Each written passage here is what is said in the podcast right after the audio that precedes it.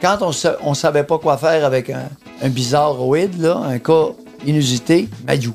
Doc Mayou. Doc Mayou. Doc Mayou. Doc Mayo. Ils ont flambé contre moi facilement 1,5 million. Oh, chier. Non, faites pas taire le messager. Le messager, il se taira pas. Ça peut ressembler à quoi le plus gros cas que le doc a traité? Un pédophile pyromane. Il éjaculait sans se toucher. Vous essayerez ça. Le Québec haït les enfants. Ça, c'est complètement aberrant. Juste une bonne volée, Claude. C'est comment la première fois que t'as fait de l'amour avec une jambe? C'était à des noces. C'est là que j'ai pogné mon premier mal de testicule.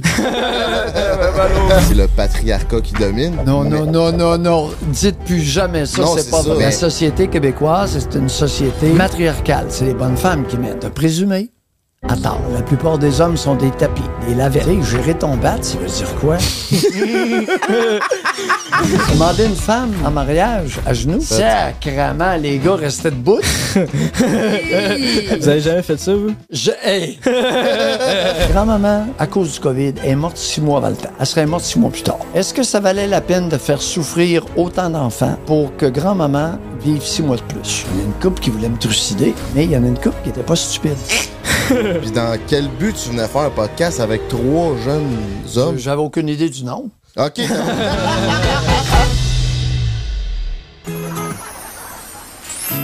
Hey, si ma blonde elle me tape ses nerfs, là, c'est quoi je fais, Calis? Ben, c'est pas tant compliqué. Prends un break.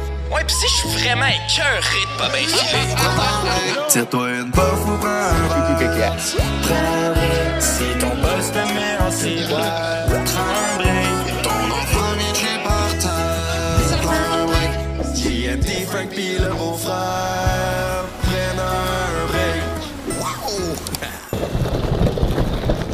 On est où? On est chez le Doc Mayou, mon gars. C'est une. J'en reviens pas qu'on aille podcaster chez le Doc Mayou, ici, dans la grande région de Trois-Rivières. Il ose ouvrir ses portes d'intimité à l'équipe de Prends un Break. Je pense que on va vivre une expérience complètement pétée. On a des sujets d'actualité, mais surtout de débat social qu'on va aborder avec lui. Fait que stay tuned parce que Prends un Break débarque chez le vrai Doc Mayou.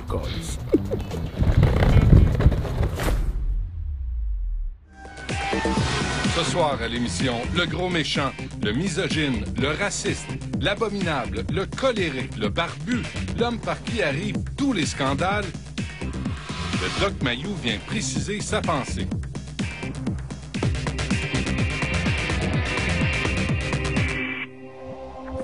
Bonsoir, bienvenue à l'émission. Ça va mal pour Pierre Mayou ces temps-ci. Il est temporairement radié par le Collège des médecins. Son émission à CKC se termine le 30 mars prochain. Il n'est plus vraiment le bienvenu à TQS, à TVA, à LCN, à Télé-Québec et à Radio-Canada. Il s'est chicané avec Richard Martineau, Guillaume Lepage, Normand Lestat et Nicole Léger. Bon, Doc, ma première question, là, c'est que- qu'est-ce que ça prend, le Ritalin, Valium ou Prozac? À quoi faut te mettre, là? Une caresse. OK, ben c'est pour moi, je vais te la donner, ça. tu vas sauter à toi. Es-tu en dépression? Qu'est-ce qui t'arrive? Tu te pognes avec tout le monde? Tu te chicanes avec le Québec entier? Ben non. C'est pas vrai, ça. Mais j'ai eu à peine quelques altercations. C'est pas vrai, ça. Que je suis en, en chicane avec le Québec entier. Jamais de la vie. Attends une minute. On va Je suis pas en commencer. dette, je pense pas, du moins. Non? Puis là, je veux pas être vulgaire, mais Ben, vous- les signes physiologiques de la dépression, je ne les ai pas. Non? J'ai pas perdu de poids. Ben, J'ai t'es déjà pas, gros comme un pou, tu sais, je veux dire. j'ai pas de problème de sommeil, Non? puis j'érecte encore. Je suis content pour toi. Le 25 janvier 2007, le Collège des médecins le suspendait temporairement. Un recours collectif aussi de 24 millions de dollars est intenté contre lui. Ouais, je savais pas c'était qui il y a une semaine, puis là on a checké ça toute la semaine. Il est fascinant ce gars-là, man. Fascinant, c'est le bon mot. C'est un. C'est un. Il est indescriptible. Il a peur de rien. Le mot euh, impuissance n'existe pas dans son vocabulaire, dans, je pense, aucune parcelle de sa tête et de sa mentalité, de son être. C'est ça, mais c'est ça qui arrive. Genre, je suis pas d'accord avec tout ce qu'il dit. Tu sais, il y a des opinions que je suis comme tabarnak, ça n'a pas de bon sens, monsieur Doc Mayou, mais genre, il je respecte son franc-parler puis le fait qu'il a pas peur de rien. Il a du front tout le tour de la Ben, tête, cet homme-là. là. Il dit ce qu'il pense réellement. Puis ça, il y a de quoi de respectable derrière ça. Il y a pas de filtre, Puis comme tu dis, on n'est pas tout le temps d'accord, mais. Il est pas fake. Il joue pas Ben, de c'est ça, il y a de quoi de respectable derrière ça, tu sais, comme. Moi, j'ai écouté son entrevue dernièrement, à Tout le monde en parle, puis. Je, je l'aime pas, Guilla, man. Hein? Qui date de 2010. Oh, 2005 même. Ah ouais, ok. C'est la première fois que j'écoutais Tout le monde en parle de toute ma vie. Ben oui, on te. J'avais jamais écouté un épisode de Tout le monde en parle. Puis je l'aime pas, Guilla Lepage, man, parce que. Pas qu'il est pas bon, mais je pense que, justement, c'est quelqu'un qui se fait dire quoi faire, qui se fait dire quoi dire.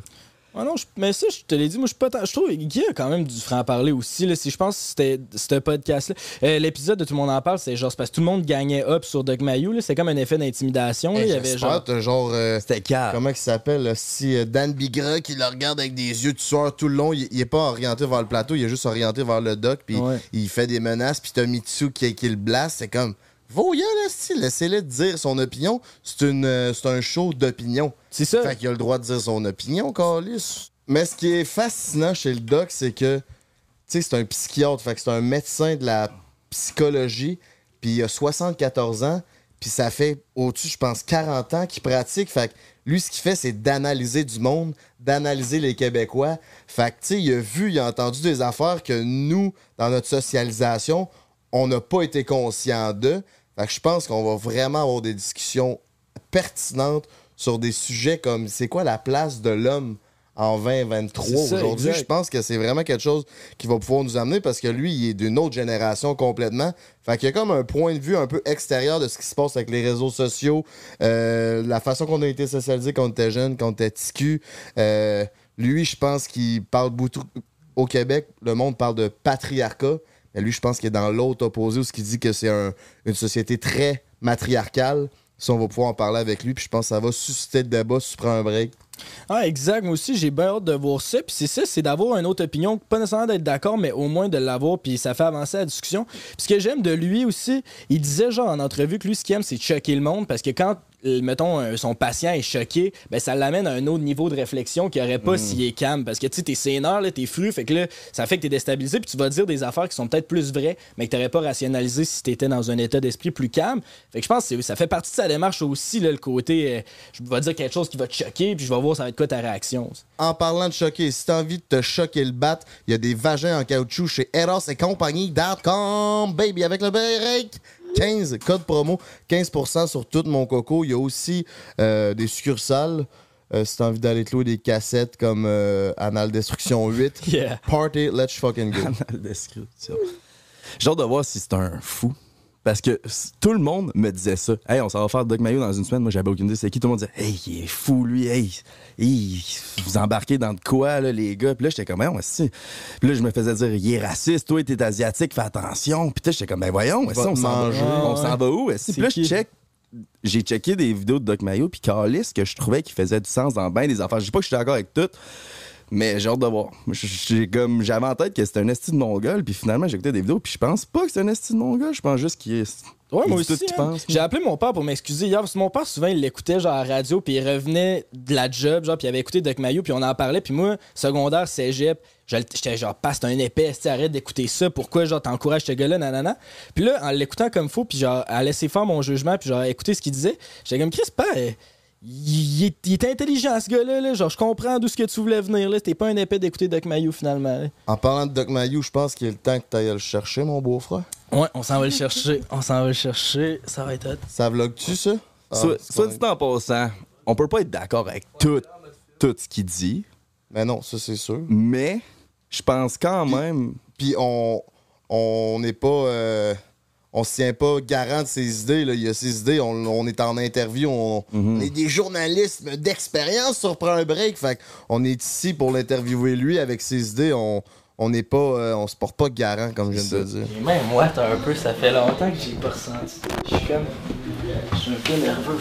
Il nous attend dans son char. Vous avez plus vos cheveux? En France. Mon associé, c'est une Française d'origine. Elle est retournée en France. C'est peut-être une question niaiseuse, mais ça voyage comment? En... Euh, bateau. Ah, hein? Oui, deux crêtes de trois. En emmener six. Ah, ouais. Mais contrairement à Tout le monde en parle de 2005, parce que c'est le seul épisode de Tout le monde en parle que j'ai écouté de toute ma vie, fait que je me base vraiment juste là-dessus. Mais euh, on va le laisser parler. Je trouvais qu'il son opinion, il elle était même pas valable pour eux. Puis c'est ça qui gossait. Peu importe, peu importe qu'est-ce qui a été dit, je trouvais que tout le monde prenait même pas la peine d'écouter ce qu'il avait à dire. Puis ça, ça m'avait choqué. C'est ça, c'est quand même spécial. Puis Chris, il a tellement eu une vie rocambolesque. On va pouvoir en parler où il a perdu une jambe dans un accident d'auto. Il s'est fait faucher par euh, un automobiliste qui arrivait quand lui, il est en train de d'aider une femme qui est en, panne, qui manquait d'essence. Lui, s'est fait faucher par le un char. Je sais qu'il a perdu son frère aussi dans des, un accident similaire à ça. Euh, il a vraiment une vie euh, difficile. Il a tout le temps l'air d'être en cours. Pour de quoi? Ah ouais. Tout le temps, man. Ça fait 16 ans qu'il se fait poursuivre par le Collège des médecins. Fait que ceux pour qui tu travailles, puis que Chris, quand t'es médecin, là, tu fais beaucoup d'études, puis tu dédies ta vie à ça, puis aux autres, mais ceux qui sont censés te protéger t'attaquent, ça doit être tough en esti. Et après ça, lui, il les a poursuivis. Il a poursuivi le Collège des médecins pour euh, avoir, euh, tu sais... Une il- il les a- compensation. Il les a poursuivis pour avoir une compensation des, des dommages que ça lui a créé. Tu sais, 16 ans de, de cours, il n'a pas eu à payer d'avocat parce qu'il s'est défendu tout seul contre le Collège des médecins. Props à toi en tabarnak. On a the way. 16 ans de qu'il y a d'autres choses à faire, tu sais. Mais il aime ça. Il aime Ah, ça. la il aime ça, mais ça reste. là, il est là. Je mettais 100 000 là-dedans par année. Ah ouais? Oui. Alors, quand j'ai été radié sept fois, à un moment donné, j'étais convaincu que j'allais perdre. Fait que là, vous disiez pour, mettons. Tu sais, tu peux pas radier une fois, je revenais en pratique. Une deuxième, une troisième, une quatrième, une cinquième, une sixième. À, à sept, là, tu dis non, je peux pas tout. Tu sais, Ah non, tu n'as plein le cul. non, non, non, tu peux pas. Tu dis, ils vont gagner à un moment donné. Parce que c'est une machine. C'est comme un char d'assaut avec un gars qui a un tire-roche, tu sais. C'est ça. Il poursuit pourquoi, le- les médecins? Euh, ben, en tout cas, moi, mon analyse du match, euh, mon cher Jake, c'est vraiment que je pense qu'il il exprime tout haut ce qu'il dit, puis ça dérange les autres médecins, fait qu'il essaye de le faire taire en le poursuivant pour qu'il arrête de pratiquer puis faire euh, ses, commentaires les médias puis tout. Fait que ça, je pense, c'est la cause derrière, mais front, ils disent qu'il y a des mauvaises pratiques, comme qu'il qu'il surdosait les, euh, ses patients, des affaires comme ça. Puis c'est c'est parce que vous étiez dans les médias, puis vous étiez autant, vous preniez autant de place dans la culture qu'ils voulaient vous radier de même. Ben- si vous aviez juste été dans un bureau, pensez-vous que ça Ben, aurait été ben, j'aurais pas eu de trouble. Vous n'aurez pas eu de trouble pendant tout. Pas tout. C'est ça la Non, ça a fait de l'ombrage. D'abord au président du collège, La Montagne, qui Ça, c'est avait que- demandé, quand je suis rentré à la radio, Yves Lamontagne, qui est devenu président du collège, a demandé ma job. Tu comprends? Assez cassé. Il voulait, il voulait faire ça, lui. Y avait-tu de la jalousie, quoi? Vu que c'était vous qui avez la job à la radio, il se disait. Écoute, il y a, il y a eu beaucoup de choses. Ouais, c'est ça. OK, je pense que C'est de quoi qui me messieurs, surprend vraiment pas, par exemple. soyez prêts. C'est maintenant que ça se passe. On accueille sûrement euh, le plus vieux podcaster du Québec. Un psychiatre. Le seul qui a une jambe. Non, non, je passe par la salle de bain, puis je fais. Ouais, parfait. Hey man, je pense que le burger Saint-Omar, c'est fini. Je sais, c'est fini, j'ai essayé. J'ai Calice. essayé d'en commander un, le deux. Dans votre fauteuil de psychanalyste. Ouais. Oh yeah. Fait que le micro, c'est un micro unidirectionnel. On le sait avec notre main, puis juste parler puis le di- diriger avec vous euh, Comme ça? proche de votre voix comme ça. Ah, Vraiment, ah, ouais, comme ça. Ah, OK, comme ça. C'est ça. Ouais, Yes. exact. Alors, je vous écoute. Ben, Crime, ben, premièrement, merci d'être venu sur le podcast. On est bien content. Ça fait une semaine qu'on parle de vous autres, puis on écoute vos documentaires, puis vos entrevues, puis toute l'équipe. Là, on est sous Doc Mayou. Là. Mais le Québec, ça fait 25 ans qu'il en parle. Ça, c'est vrai. On n'était pas à jour, mais là, on est rendu quand même assez à jour. Puis euh, on était content de vous recevoir. Tu voulais-tu commencer par un sujet en particulier, mon Joe? Non, vas-y. Tu me laisses aller avec ça. Euh, ben là, c'est ça. On jasait un peu là, quand on- je suis allé vous chercher euh, sur la caméra de vlog à folle. On parlait de. Vous avez essayé, ils ont essayé de vous radier sept fois. On est rendu où avec ça? Ils ont réussi sept fois. J'ai été radié sept fois par mon ordre professionnel. Et je suis toujours revenu en pratique. Puis là, vous, avez- vous en êtes où? Là? Est-ce que vous êtes dans Ben, un débat? là, euh, depuis, euh, depuis quelques années, j'ai tout gagné. Alors, je suis psychiatre euh, pour adolescents, adultes et vieillards sans aucune limitation. Comme j'ai toujours fait avant que toute cette histoire-là commence. Mais avant, vous étiez pas aussi pour les enfants?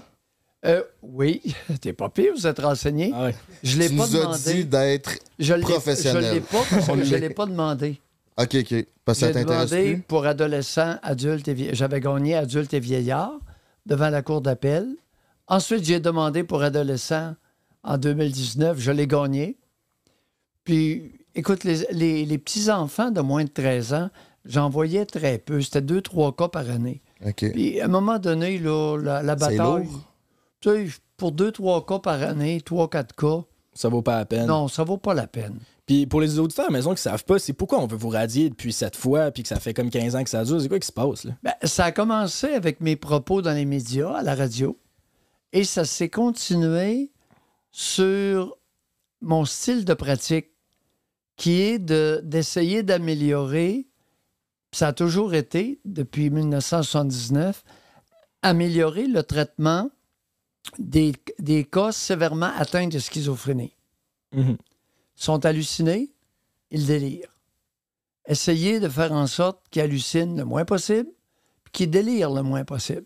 Ça, c'est votre mission. Et ce que j'avais appris à McGill, c'est qu'il s'agissait d'augmenter la dose d'antipsychotiques. Pas des antidépresseurs, antipsychotiques. C'est surtout là-dessus. Puis il disait que tu mettais des trop fortes doses euh, dans, leur, euh, Oui. dans leur prescription, alors qu'il y a d'autres psychiatres qui utilisaient les mêmes méthodes que toi. Environ. Environ. Ah oui. Fait que c'était-tu juste pour te faire ma gueule qui, qui faisait ça ou c'était vraiment par des pratiques un peu louches? Non, non, non, c'est pas une pratique louche. C'est ça. C'est pas une pratique louche. C'est parce que les autres criaient moins à la radio, mettons. là. Oui. C'est plus, c'est plus autres- ça la grosse différence. Les autres, sont- ils n'étaient pas à radio. C'est ça. Toi, le mot impuissance, je pense pas que ça fasse partie de ton vocabulaire. Non. Non, puis je suis pas devenu psychiatre pour assister à des patients en grande détresse sans vraiment faire tout ce que je peux pour diminuer cette détresse-là. Puis est-ce que tu dis. Est-ce que c'est bon? Ben, bon. Est-ce que c'est. L'analogie est bonne de. C'est comme un laboratoire, ces clients-là? Parce que chaque client est différent. Fait c'est du essai-erreur, ces pilules ou? Euh, Il y a beaucoup de ça. T'as t'as pas tort. Parce que là, depuis la légalisation du cannabis, on s'aperçoit d'une chose. Le pot, il fait pas le même effet sur chaque cerveau. Ouais. c'est très différent d'une personne à l'autre. Alors, les cerveaux ne sont pas identiques. Mhm. Puis pour des raisons qu'on ignore, pourquoi certains patients atteints de psychose, la même maladie, la schizophrénie, vont répondre à des doses usuelles, puis d'autres pas du tout améliorées par la dose usuelle. Et moi, j'avais appris à McGill que si on augmentait les doses, il y en a un gros pourcentage qui s'améliorait. OK. OK. Donc, moins de détresse, moins halluciné, moins ce que vous voyez à Montréal sur la rue. OK. Est-ce que vous avez déjà eu des plaintes au niveau des patients en tant que tel ou c'est tout le temps venu de l'ordre? Zéro plainte de patients. Aussi bon. Quand même intéressant, ça. question, ça. Zéro accident. Zéro plainte de patients à Louisville, là où je pratique. Zéro plainte de famille de patients. Zéro plainte des médecins de famille de ces patients-là. Ceux qui Oui, vous oh poursuivent shit, au ouais. collège, ouais, c'est ça. Ceux qui vous poursuivaient au collège des médecins, c'était-tu des psychiatres ou c'était. Comment Ben, ça fonctionne? C'était Mario Deschaines. OK. C'était un, un généraliste, médecin généraliste qui est devenu syndic. Et euh, c'est lui qui me poursuivait d'ailleurs en 2019, 2020. À la fin de l'été, il a perdu sa job, il a été congédié. Dans l'histoire du Collège des médecins, Ah, Ça disons que ça Ça a dû fait- vous faire plaisir un peu, c'est quand même. Ben, écoute, un fou de Eh oui, ça m'a fait plaisir. Petite bouteille de champagne pour l'occasion, quelque chose. C'est quoi qui vous fascine en tant que psychiatre de d'analyser puis de travailler avec des patients aussi lourds comme des schizophrènes? C'est le défi. C'est un, c'est un défi de vie pour les raisons que tu as mentionnées. Bon, chaque cas nouveau que je vois, je commence à zéro. Puis là, on va essayer. Quel, quel antipsychotique va lui aller le mieux? Euh, à quelle dose? Tranquillement. C'est vraiment c'est un défi. Mhm. Chaque cas est un défi. Moi, je croyais qu'après 7-8 ans, je serais bon. Tu sais, puis je posséderais ça, puis un peu comme un chirurgien qui devient habile. Après 44 ans, là, C'est toujours à recommencer. toujours recommencer à zéro pour chaque cas. Puis, ça a été quoi votre plus gros cas de schizophrénie? Ça peut ressembler à quoi le plus gros cas que le doc a traité? Ben, des, des cas qui sont complètement incohérents, hallucinés, euh, doivent, être, euh, doivent être enfermés parce qu'ils ne savent plus ce qu'ils font, ils font n'importe quoi. Quand j'étais jeune, j'avais un voisin Oui. qui était. J'en ai eu beaucoup. Si tu me parles de gros cas, écoute, c'est des centaines. Ouais, c'est ça. C'est 200 C'est 300 ça. cas, là. euh, Des cas sévèrement atteints. Ok, je comprends. Délirants, hallucinés, ils regardent partout. euh. Enfermé, dans le fond, c'est ça. Ok. Puis rendu là, ce qui fait un pire que l'autre, c'est surtout, j'imagine, l'agressivité de son comportement. là. C'est pas nécessairement d'avoir plus d'hallucinations que l'autre, mais si tu essaies de poignarder ton père, ben, j'imagine que t'es un petit peu plus. euh, Il faut bien comprendre que tout individu qui est atteint de psychose, perte de contact avec les réalités, en partie, en totalité, devient imprévisible. mhm. Il peut faire n'importe quoi. Puis ça, je le dis, puis je le répète, puis ça fait longtemps. Puis ça fait suer beaucoup de mes confrères psychiatres à Montréal, qui essayent de rassurer la population. Non. Une psychose, c'est une urgence médicale. Parce que l'individu, il ne sait plus ce qu'il fait, puis il peut faire n'importe quoi. Mhm. Vous suivez l'actualité, tirez vos conclusions. Ouais, Ouais. exact, exact. Puis euh, aussi, ce qui est intéressant de, de vous suivre, c'est dans vos shows radio, souvent vous recevez là, un peu euh, monsieur, madame, tout le monde, puis vous essayez comme de les comprendre, puis vous, vous écoutez leurs problèmes, tout ça. Puis vous parlez souvent à, à des hommes, on dirait que. En tout cas, c'est peut-être moi qui ai eu plus d'extraits d'hommes, mais je sais qu'il y en a beaucoup qui sont intéressés par vous. Puis on dirait que ces temps-ci, j'entends souvent que l'homme en 2023 est de moins en moins masculin. sais, qu'on est comme rendu en train de se féminiser un peu. Euh, J'aimerais ça vous entendre, c'est quoi votre opinion par rapport à ça? Puis c'est c'est quoi les causes qui feraient en sorte que l'homme de 2023 serait moins masculin que mon grand-père, mettons? Qu'est-ce qui se passe à la puberté? Euh, tu- ben moi, j'ai pas de barbe, mais j'imagine que tu commences à Oui, la barbe commence à pousser un peu, euh, tu, tu- tes épaules Les hormones. élargissent, les hormones. ouais. C'est ça. Les hormones qui viennent d'où? De la testostérone. Non, des Des couilles. couilles. Ouais. Des couilles. Des couilles. couilles. Oui. De- J'ai deux grosses grenades pleines là, quand Oui. je suis jeune, fait qu'on a envie d'évider. Ben bleu. à la... Oui. Ben bleu. Ouais, ils, euh, ils sont pleines. Bon, à la puberté, chez les garçons, les gonades, c'est-à-dire les testicules, se mettent à sécréter de la testostérone. Ça vous donne des muscles. là. Vous en avez eu, vous autres, et vous avez des bons avant-bras. Parce qu'on On s'entraîne pas mal, c'est solide. Oui, mais Ah, c'est parce qu'on se oui, ça- ça- vous avez des bons avant-bras. C'est visible. C'est J'ai visible. j'ai les avant-bras pas Oh, oh, oh, oui. C'est vrai. Crosser solide. Vous avez, vous avez des bons avant-bras. Donc, si vous remarquez, avant l'âge de 12 ans, vous aviez des petits bras. Ouais. Puis là, oups, 13-14, et Simonac commence à apparaître. Alors, c'est la testostérone qui est sécrétée par les testicules, qui entre dans le sang, va au cerveau, puis le cerveau envoie des signaux. Augmente la masse musculaire, vous fait élargir les épaules, vous donne du poil, poil au visage. Poil pubien, ça, les femmes l'ont aussi. Mais la forme, les épaules élargissent, la musculature se développe, la voix change. Mhm. Modification ici au niveau de la gorge, apparition de la pomme d'Adam. Et euh, vous avez comme ça différentes caractéristiques sexuelles secondaires. Tempérament aussi peut changer un peu, mais pas. C'est pas automatique. Est-ce que le tempérament change plus chez la femme ou chez l'homme à la puberté? Chez la femme. Chez la femme. Oh, chez la Ouais, femme, chez- Et qu'est-ce qui se passe? Évidemment, érection, éjaculation, et ça dérange. Ça dérange. Ouais, ça dérange beaucoup. Ça dérange maman. Ça dérange grand-maman. Ça dérange papa. Ça dérange.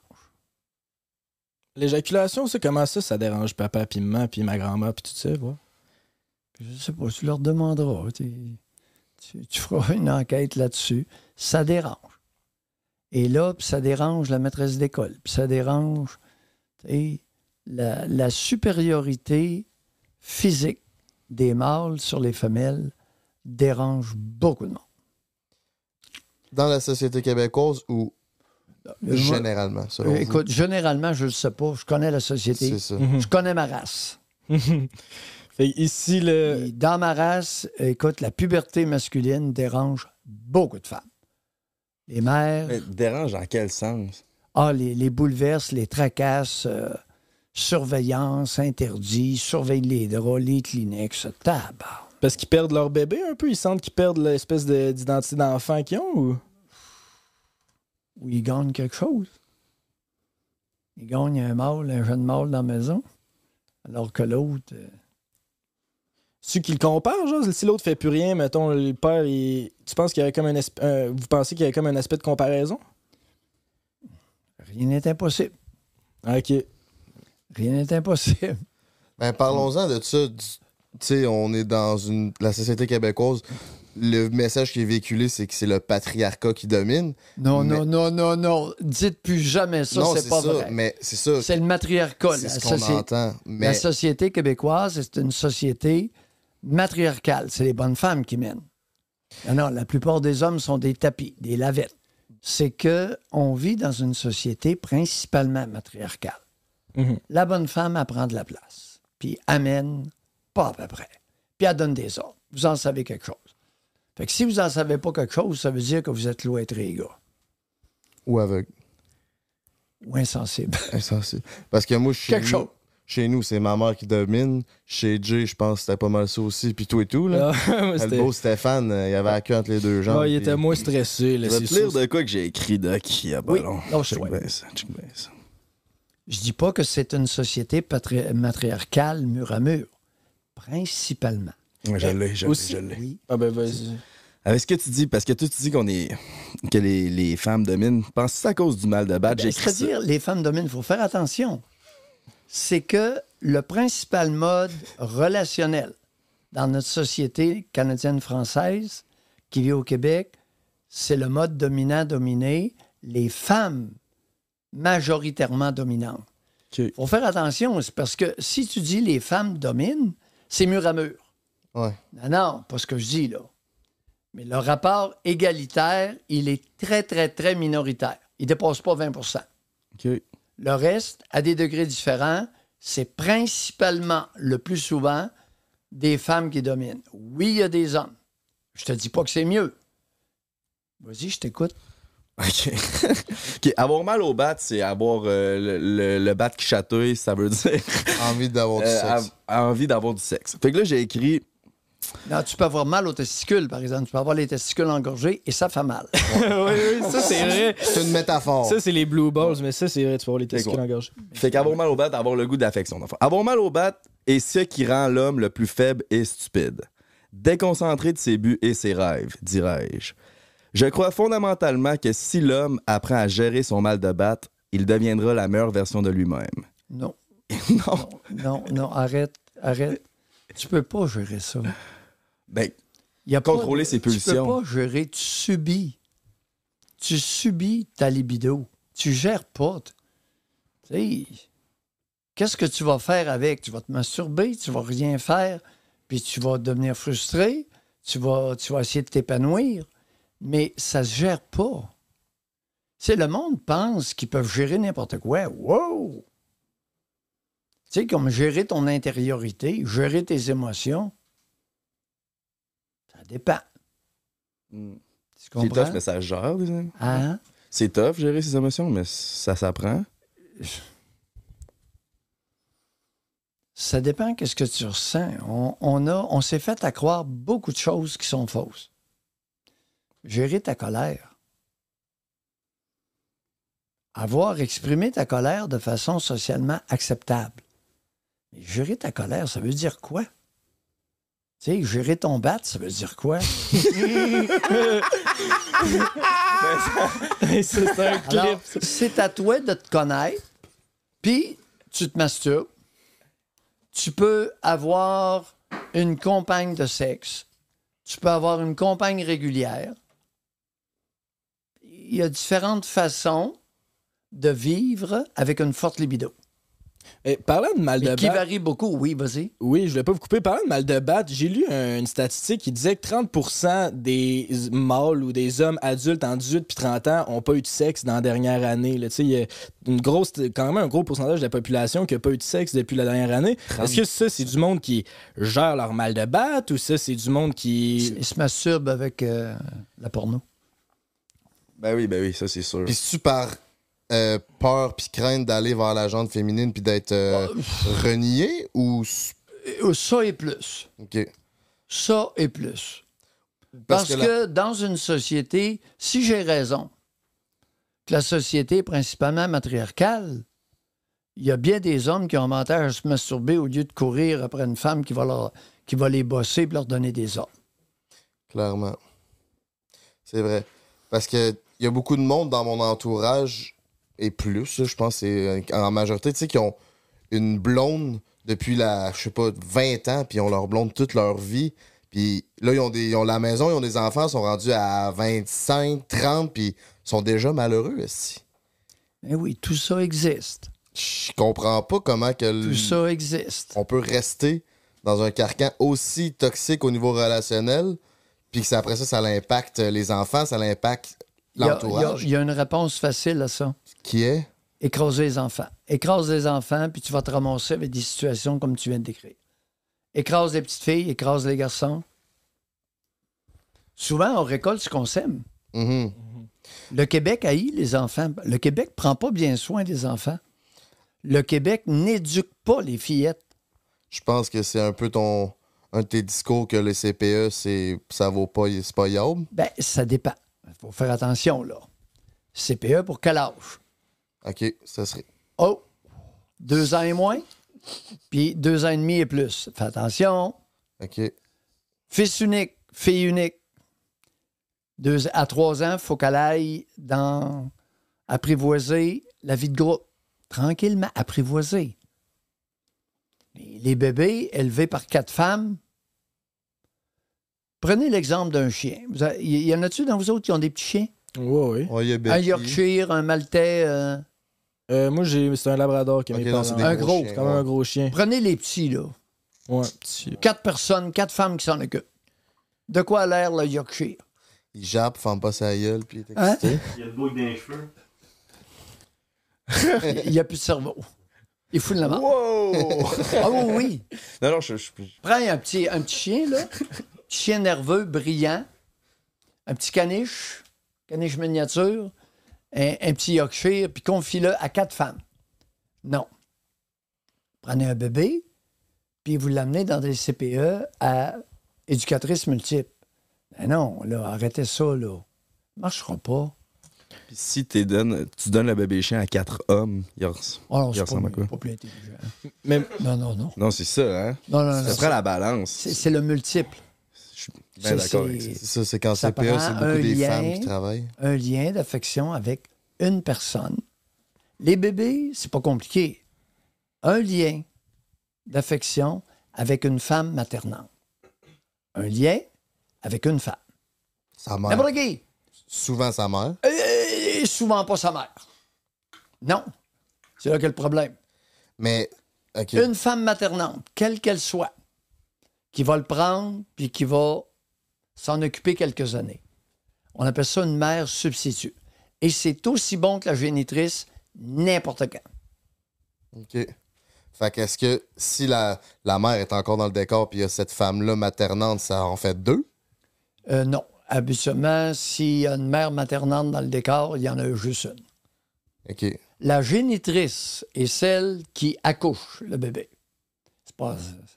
Être mère, c'est pas accoucher. OK, je comprends. Ouais, ouais. C'est un geste naturel de mammifère. Mais, si- Ça s'appelle une génitrice. je comprends. mais si tu veux faire garder ton enfant, ben, automatiquement, si t'es mère maternante, ben, tu fais garder ton enfant par une nounou, mettons, ben, c'est déjà plus bon parce qu'on est rendu à deux liens. La femme, supposément maternante, qui confie son bébé à une nounou, n'est pas maternante. OK. T'as présumé à tort. Je comprends ce que tu veux dire. Fait qu'on Euh, fait ben, quoi dans une femme qui est maternante donne pas son bébé. Mais, mais ça- Comme si jamais vous achetez un chiot, vous ne le confierez pas à quelqu'un d'autre. À vous le dire. Si vous connaissez les petits chiots, surtout les petites traces nerveuses, non. OK, mais mettons, mettons j'ai Oui. 25 ans, je travaille temps plein, puis j'ai une blonde même âge que moi, puis à deux, on a un salaire, mettons, de 100 000 par année, les deux ensemble, chacun fait 50 000, tu sais, mettons. Là, on a un enfant. Elle, il faut quand même qu'elle continue à travailler si on veut Il subvenir faut aux que. besoins. ça où, cette prémisse-là? Il faut que. Ben, mettons, dans la société, je vois beaucoup, c'est le modèle que je vois souvent, là, les deux parents Ça travaillent. vous regarde. C'est de vos affaires. Mais là, vous considérez, mettons, que si ma blonde... pas qu'il y a des contraceptifs qui existent au Canada. Fait que vous pensez, mettons... Vous n'êtes pas obligé de vous reproduire. ça a l'air hot, par exemple. Hein? Ça a l'air le fun. Non, j'aimerais ça des, des petits mois, genre. Ça prend un permis pour chauffer un bateau, Doc. Ça prendrait-tu un permis pour avoir un enfant? Mais ça prend une volonté, minimalement. Ça Mhm. prend une volonté de t'en occuper. Si t'as pas le temps, donne la chance à quelqu'un d'autre. Moi, ce que T'es je, pas obligé. que je trouve le plus déplorable, puis que j'ai déjà vu, c'est du monde qui vont avoir un enfant pour rebâtir leur couple. Ça, c'est complètement aberrant. là. Quel commentaire tu vas avoir là-dessus? Le commentaire du Doc Mayou. C'est épouvantable. C'est vrai qu'il faut être câble quand tu checks ça de Oui. même. Ouais, ouais. Oh, Quand tu checks ça de même. faut- Ben, tu t'es quand même déjà acheté un avec ton ex pour rebâtir ton couple. Hein? Litchi, c'était pas ça? Ben non, c'était pendant. On était en pleine relation. Ok, excuse, je pensais. Mauvaise analyse du match. Ben c'est ça, j'aimerais qu'on revienne. Tu sais, on parlait du 30 là, qui est des gars qui, qui ont de la misère à avoir des relations sexuelles. Il y a- euh, comment qu'on fait pour remédier à ça? Avez-vous des conseils, des trucs pour les, mettons, les jeunes à la maison qui sont dans cette situation-là? Mais, att- D'abord, respecter les personnes. Là, tu veux remédier à une situation qui n'est pas nécessairement Peut-être pas un problème. Je suis d'accord pour certaines personnes, mais il y en a qui sont frustrés pas mal de pas avoir la chance d'avoir le sexe. Oui, Fait que mettons pour quelqu'un qui ça frustre. oui. Ben, il pourrait peut-être faire en sorte d'être moins épais. il pourrait se donner une chance. Être toi puis le ciel t'aidera. Écoute, Ouais, je comprends ça. entre nous autres, là, au Québec, là, des hommes épais dans le lit, là, ouh, fais pas le décompte parce que tu vas dire, ouais, Ouais. Bon pourcentage. Ben partout au monde, il y a du monde épais partout dans le monde. c'est ça. Ailleurs, je le sais pas, mais ici, je le sais. Il y en a des épais. Oh, tabarnouche. J'en ai eu des confidences. Puis c'est quoi qu'un homme de notre euh, génération devrait faire pour retrouver sa Je vais vous masculinité? donner un exemple. Un médecin. Le gars est médecin, un médecin généraliste, avec une infirmière. L'infirmière me raconte, est à l'aise avec moi. L'infirmière me raconte, il y a longtemps, je suis vieux, oubliez pas que je suis vieux, c'est pas récent. Et elle me raconte que première relation sexuelle, OK? Ça va très bien, le gars est gentil, il la pénètre. Puis pendant la pénétration, elle glisse sa main, puis elle frotte son clitoris pour se faire orgas- orgasmer. Le gars arrête. Il dit, Qu'est-ce que tu fais là? Ben, elle dit, je me caresse le clitoris, puis ça va me faire orgasmer. Le médecin lui répond, non, non, c'est moi qui m'occupe de ça.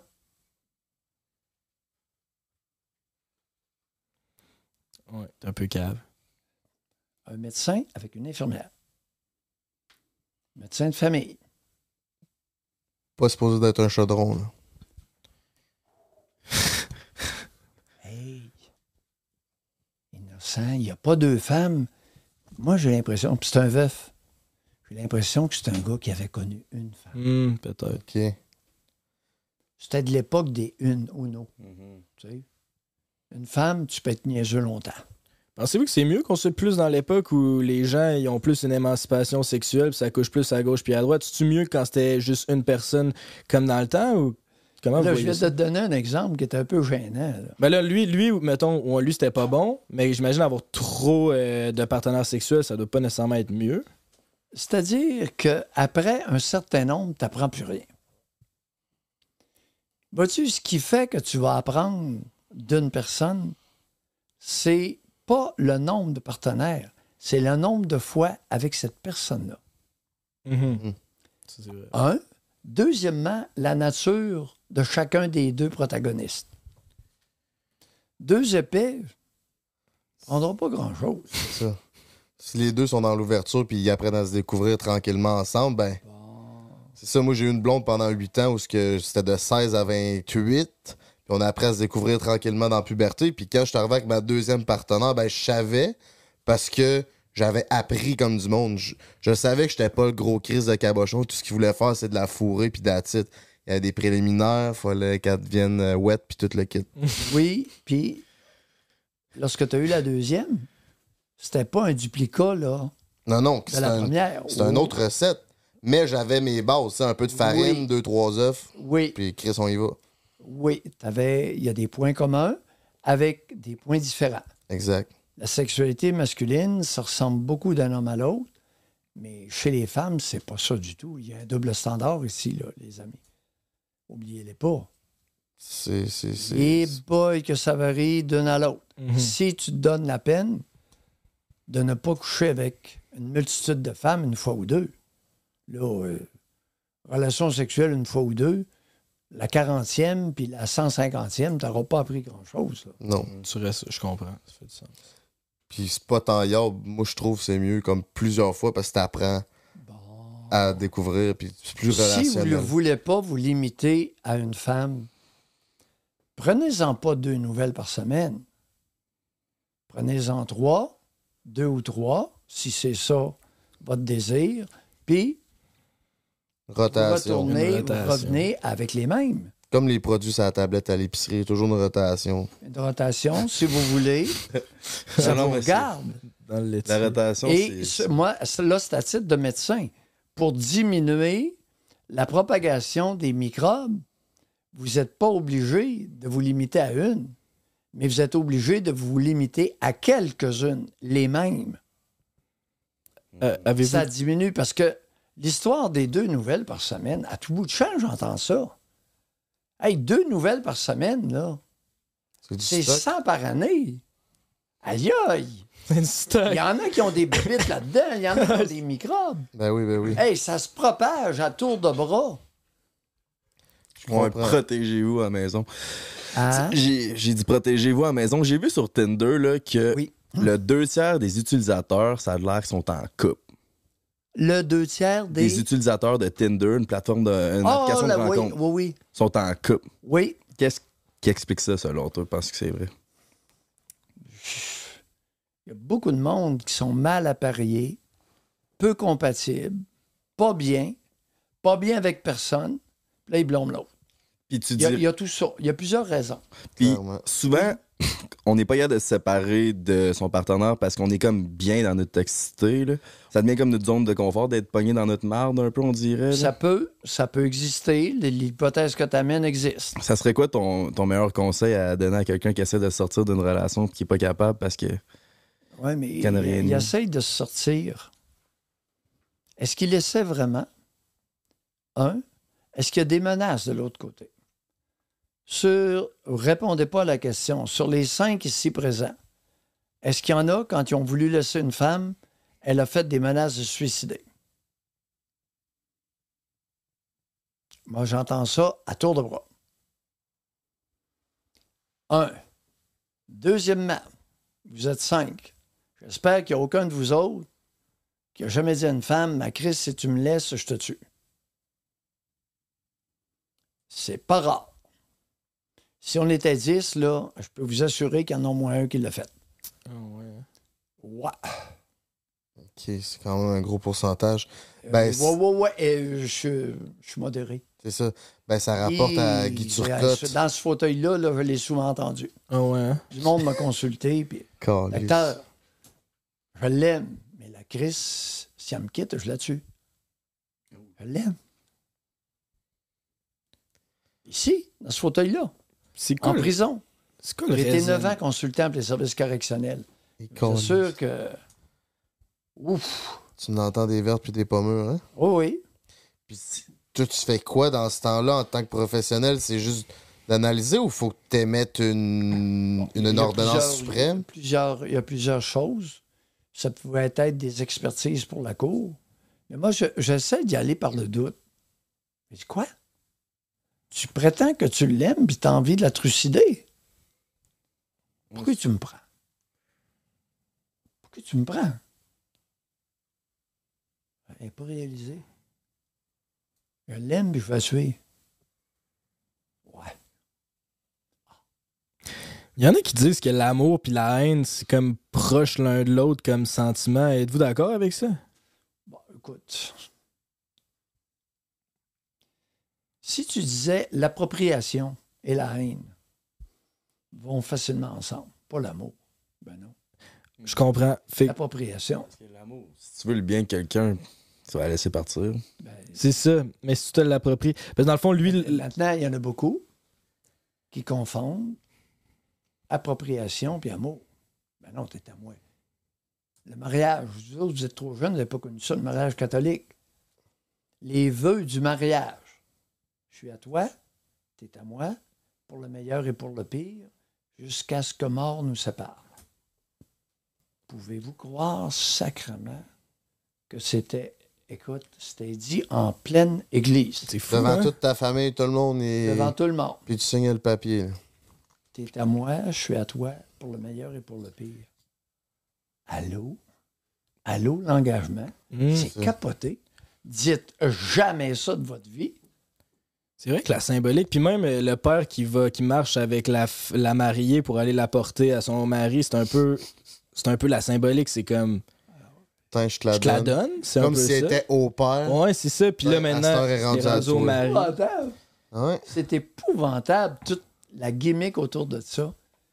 Les gars à genoux, Le gars à genoux. Demander une femme en mariage à genoux.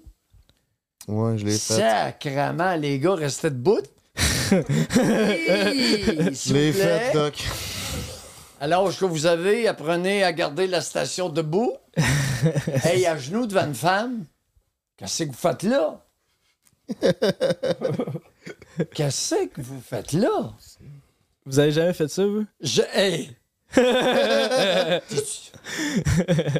Calé, s'insulte pas. Là. Il va- Il va pogner les nerfs. Il va pogner une canne, là, je veux pas. Mais c'est pas genre, je me mets à genoux puis je montre que je suis vulnérable en ce moment pour me démontrer mon amour. Mettons, un gars, je- il y a beaucoup de gars qui ont de la misère à exprimer leurs leurs sentiments. Puis là, ben, c'est comme un moment de. Je me mets à genoux, je suis vulnérable, je, je dis que je t'aime pour le restant de Pas ma vie. vulnérable, t'es soumis. Si dans une société matriarcale, c'est ça. Tu te mets à genoux, tu fais le tapis. Ouais. Continue. T'es pas vulnérable. T'es asservi. T'es soumis. Regarde. Regarde l'ascendant que t'as sur moi. C'est pas moi qui a, qui a la stature. C'est ça. Mais Moi, là, je, je vais t'offrir une bague, une belle bague, un diamant, le les cossins, puis je me mets à genoux. Si tu me veux à genoux, tu me prends. Avec tout ce qui vient avec. Mais tu dis, les femmes, ça, tu sais, sont, les hommes sont soumis puis tout, mais le discours des femmes disent qu'ils veulent un homme confiant sur Ouais, de eux. J'entends beaucoup ça. Bon, je vais te dire une chose. Dorénavant, Je messieurs, quand vous échangez avec une femme, dans votre tête, vous contemplez le contraire de ce qu'elle vient de dire. Dans votre tête. Vous dites pas un mot. Exemple, L'inverse. l'inverse. Une femme qui veut un homme comme un... Euh, sûr de lui et confiant. Non. Il veut quelqu'un de soumis et. Les disponible. soumis ont la cote. pensez. Ben voyons, un homme confiant, qui est masculin, puis qui, a- qui a une autonomie de pensée, il va se masturber une maudite secousse. Oh, ouais. Oh, ouais, j'aurais pas. voyons. On dirait que j'aurais pas pensé ça pendant tout. Voyons. Autonomie de pensée? Avez-vous déjà émis une opinion personnelle devant une femme? Moi, j'ai beaucoup de difficultés à faire ça. De quoi ça? De... D'émettre une opinion personnelle devant des femmes? Non. Tu vas te faire ramasser, mon homme. Ah, ouais. Ouais. Moi, j'étais le temps honnête. Je suis allé vous voir. Ouais, mais dire. T'as une opinion puis dire ce que. Ouais, je comprends ce que tu veux dire. Parce que, tu sais, il me semble le modèle que j'ai dans la tête, le gars qui pogne, mettons, au secondaire, c'est le joueur de basket de six pieds avec les épaules larges, la belle coupe de cheveux, puis à la tête, tu sais, c'est un confiant. là. Copuler une femme et entretenir une, ré- une relation avec une égale, c'est pas fréquent. Copuler, c'est facile.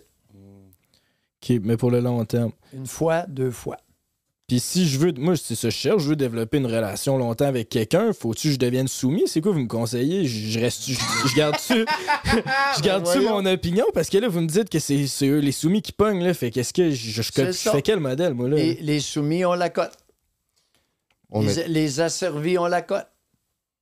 Mais selon moi, t'es mieux être seul avec tes idées puis ton ta confiance que soumis avec une fille qui va te piler ses pieds? Puis donner des Ben oui. ordres, puis fais ci, fais ça. Moi, je veux Si pas tu ça. veux obéir aux ordres, pas de problème. Ok, ouais, mais moi, j'ai pas le goût d'être soumis, puis j'ai pas le goût d'être célibataire. C'est ça, fait que c'est que c'est quoi je fais? You le sweet Essaie spot. de trouver quelqu'un qui est compatible avec toi.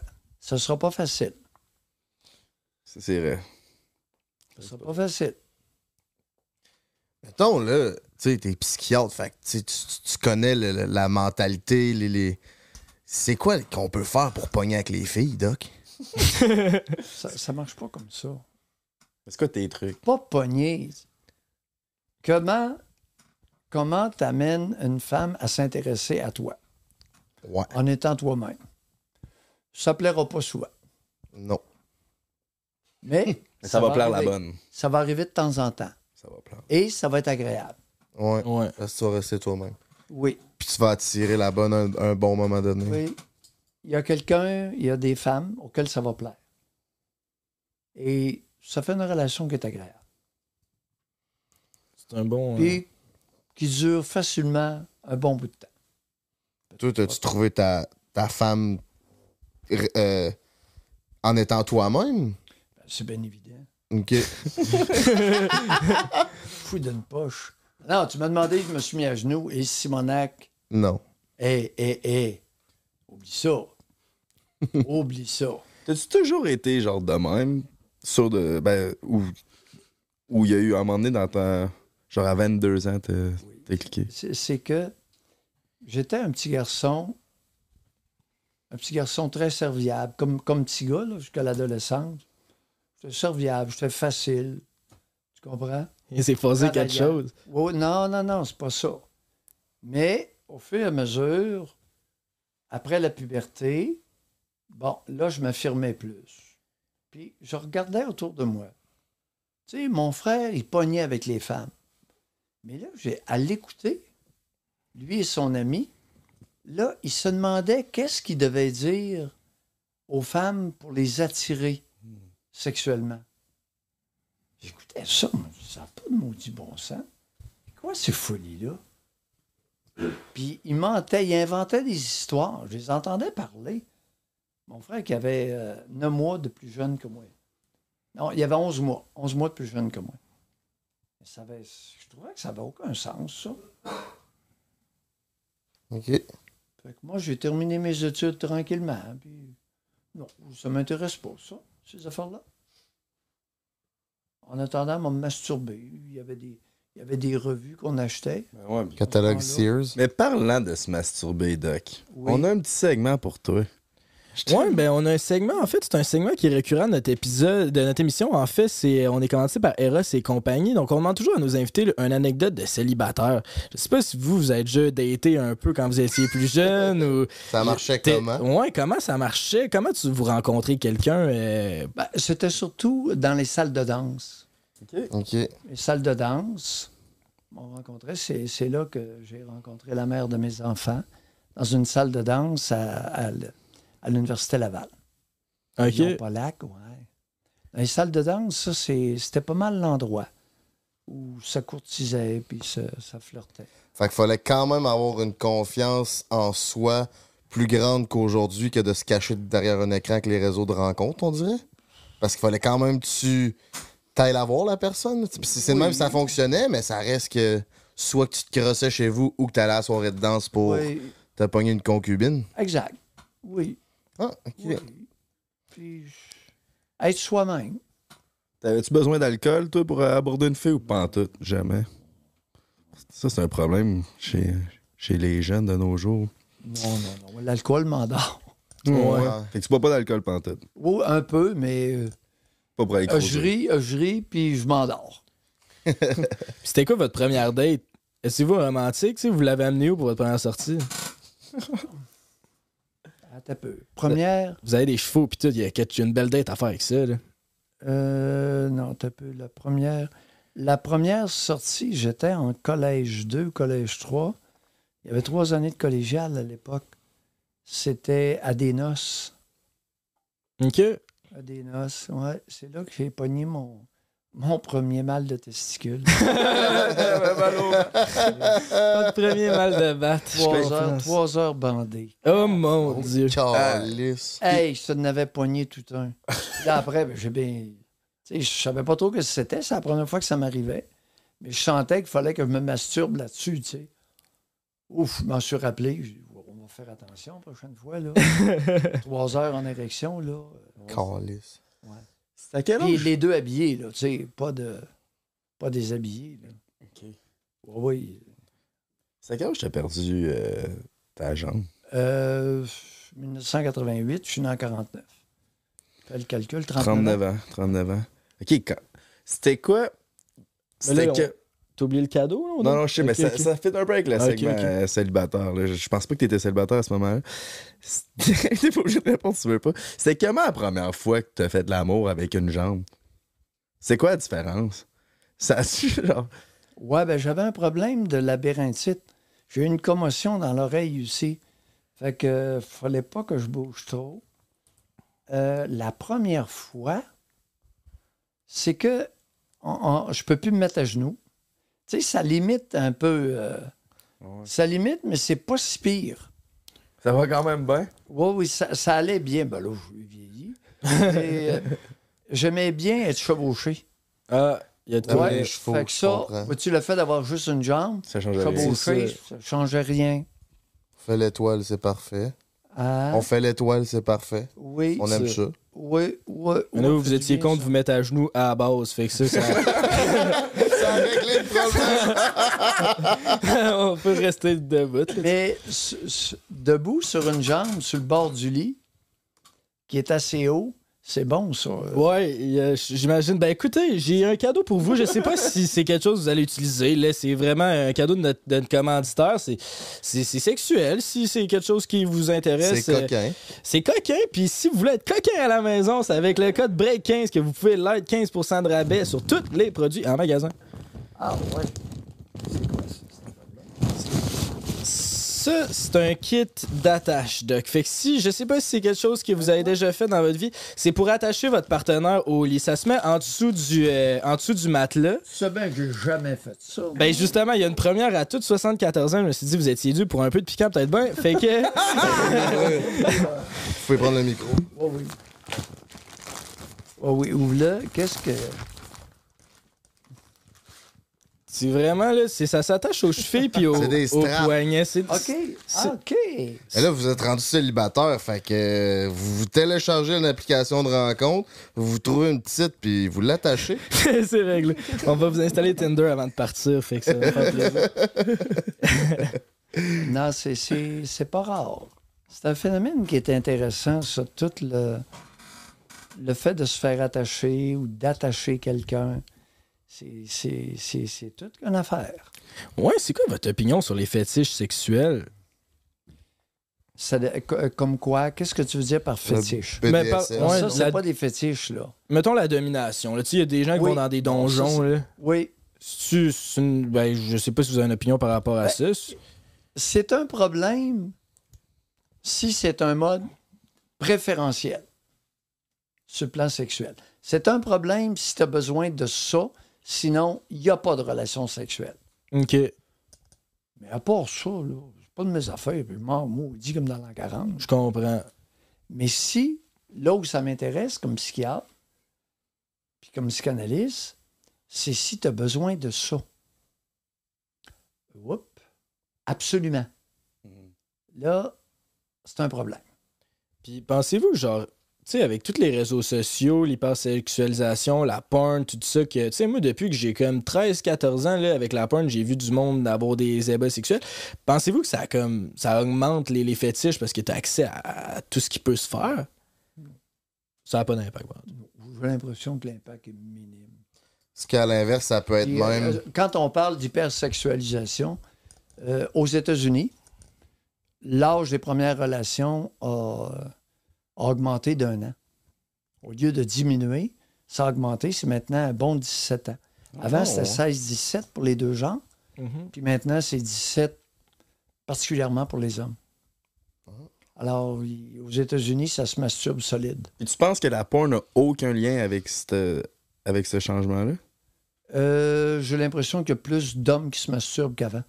Ouais, c'est ça, hein? Oui, ça a augmenté le- la fréquence de masturbation. Puis C'est ça. il y en a qui sont bien contents. Ils regardent ça, ils sont, sont bien contents, puis ils vont travailler après. En autant qu'ils vont travailler, moi, je sais pas. Ben, c'est ça, c'est tes insécurités puis tout, t'es as pas avec toi-même. Ben, pas que t'es as pas avec toi-même, mais c'est pour ça que le monde sont souvent plus à l'aise à, à se masturber. là. Parce qu'après ça, une, une fois que la job est faite, ben, tu t'en vas. Tu sais, il y a des choses qu'il va falloir se dire. Il y a des conséquences au matriarcat. Et ce n'est abordé par personne autre que moi. Ça serait Il n'y a quoi personne qui parle du matriarcat. Le, matri- le patriarcat, là, au Moyen-Orient, c'est une cochonnerie. En Afghanistan, en Iran, puis dans tous les pays, là, zing-zing au Moyen-Orient, là. Vous savez, patriarcat, c'est une cochonnerie. Mais le matriarcat, imaginez-vous donc c'est pas beaucoup mieux. C'est une cochonnerie aussi. Fait que faites attention qu'il ne s'approche pas des deux murs. Essayez de le restreindre un peu. En en parlant. Est-ce que la société québécoise a toujours été dans le matriarcat ou il y a eu un switch? Puis si oui, c'est eu quoi le switch? ouais. Dans le, avant l'industrialisation, dans les campagnes, il y avait beaucoup de patriarcat. Parce que moi, quand j'étais petit, j'aimais ça écouter. Puis ils se racontaient beaucoup d'histoires. Puis il y avait des patriarches. Il y avait des hommes qui étaient durs, qui étaient cruels avec leurs femmes. Ça existait. Des femmes qui jouissaient, il n'y en avait pas gros. Il y avait le curé, puis il y avait le patriarche. Avec l'industrialisation, les hommes sont partis dans les usines et là, c'est les femmes qui se sont mis à mener. Il y a eu un renversement. Puis depuis ce temps-là, on n'est jamais revenu en arrière. Jamais. Les mines, les industries. Vous savez, la plupart des industries fonctionnaient six jours par semaine, 12 heures par jour. Fait que le, le géniteur, le père de famille, il n'était pas là souvent. Ok, ouais. Puis quand il arrivait à la maison, euh, ça ne tentait pas de rien gérer, il voulait dormir puis Ce que j'ai manger. vu, moi, les chantiers, les chantiers, mon père, ses frères, puis c'est- ça a été une maudite bonne chose parce que ça a emmené de l'argent, ça a emmené du liquide. Mhm. Euh, le chantier, c'était trois ou quatre mois. Il y avait la drave après pour, pour certains. Ils montaient d'un chantier, puis ils redescendaient après deux mois et demi, trois mois, quatre mois, tu sais. Entre deux et quatre mois. Fait que les femmes n'avaient pas le choix là, de s'occuper des animaux. Il, il restait des jeunes avec les jeunes, Mhm. mais payer les comptes, puis s'occuper des enfants. Et là, il y a eu un renversement. Puis tu parlais de conséquences au matriarcat. Quelles conséquences majeures que ça apporte sur notre société québécoise, surtout? le mépris du masculin. Regardez la télé, les, les, les romans, là, les films, les romans. Ouf. Ouf. Lise Payette, vous, avez pas, vous êtes trop jeune pour avoir vu ça. C'était épouvantable. C'est épouvantable, Lise Payette. Le mépris, elle vomissait sur les hommes. Il y avait un homme qui l'accompagnait, là, méprisante, cette femme-là. Mais elle représentait beaucoup de monde de son époque, beaucoup de femmes. Mépris ouvert. Dans la publicité, il y a quelques années, amené jusqu'à il y a quelques années, la publicité euh, méprisante envers les hommes. C'est Jean-Paul Bello et compagnie. Oui. Depuis que je suis jeune, ça parle d'égalité des sexes. Puis je sais que dans le temps, c'est comme. Les, le- le- genre, mettons, j'ai entendu parler à mes cours d'école, le- les femmes qui ont obtenu le droit de vote. Après ça, c'est devenu de plus en plus égal. Puis là, après ça, on parle souvent, on parle souvent des problèmes que les femmes ont envers la société, mais on n'a jamais vraiment parlé en- envers les problèmes que les, les mâles peuvent avoir. genre. Puis surtout de nos jours, tu sais, on entend. Moi, c'est quoi qui m'intéresse tellement pas, ces sujets-là, genre les féministes, puis tout. là. moi, à chaque fois je vois ça, là, genre, j'écoute pas parce que ça m'intéresse pas, mais Ah, T'écoutes pas parce que ça t'irrite. ben, c'est. C'est. On a- Avec raison. Mais c'est ça, mais c'est. On parle pas des problèmes que les hommes. Tu sais, je pense que les deux sexes peuvent avoir leurs problèmes, mais on parle jamais des problèmes que les hommes peuvent avoir en 2023. Puis il y en a. Je pense quand même que ça peut être tough être un homme, là. De, genre la. Ben, pas que c'est tough, mais de nos jours, je pense. la- Lamente-toi pas trop. C'est vrai qu'on a le beau rôle. Moi, je me, la- me suis jamais lamenté d'être un homme. tu sais. Ben, moi non plus, mais. Je suis père de trois enfants, puis ça n'a pas été une sinécure. Ouf! Ouf! Hey, euh, accoucher, là, ça peut. Ça a beau être un geste naturel, ça peut être rock'n'roll en sacrement. Fendre jusqu'au trou de cul, là, je pense pas que ça t'est jamais arrivé. Ouf! On a le beau rôle. Ouais, ouais. Juste, euh, tu sais, d'être dans sa semaine, là, c'est- tu sais, Ça- les hormones qui pop en esti. Non, mais ça, est je suis 100%, comme- ça, je me suis fait dire ça toute ma vie, ça. Je- Ça, je C'est suis ce au que le courant. message est dit, c'est ça que C'est tu veux ça dire. le message, mais on parle jamais des problèmes que les hommes peuvent avoir aussi. Ben, le pro- les problèmes que les hommes peuvent avoir. Écoute, Comme avoir mal au bat. Être isolé, peut-être.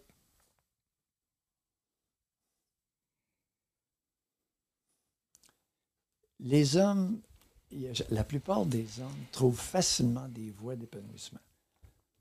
Ce que les femmes font difficilement. On a un maudit avantage. Les, hommes, ça s'organise dans pas trop de temps. Ceux qui ont la chance d'avoir leurs testicules. Ceux qui ont un testicule bouffé, ben là, vis avec ça, tu sais. Range-toi du côté. Va voir les drag queens, amuse-toi avec ça. Ah non, c'est le problème des hommes, faut pas trop en mettre là-dessus. Là, parce que on est point trop à, à plaindre. Écoute, on fait des bons salaires facilement. À peu près n'importe quel homme peut se trouver une niche où il va être bien payé. C'est pas, c'est pas le cas des femmes. Non, mais il y a les pas... corps de métier, là, plom- les, les plombiers, les électriciens, là. L'entrepreneur électricien, le gars, il devient électricien. Il n'a pas fait un grand cours universitaire, là. Puis il devient entrepreneur électricien. Fait du blé, entrepreneur plombier. Mhm. Travailler sur la construction, euh, oui, c'est dur. Mais il y a du monde qui font de l'argent en sacré pain. Comparé à des, méti- des métiers de femmes où ça prend Ah. plus de scolarité puis ils sont moins payés puis qui ont plus de, de dévotion à donner comme je pense Infirmière. infirmière. Puis mal géré. Ah, c'est- Ma mère était dans le milieu de la santé comme infirmière auxiliaire.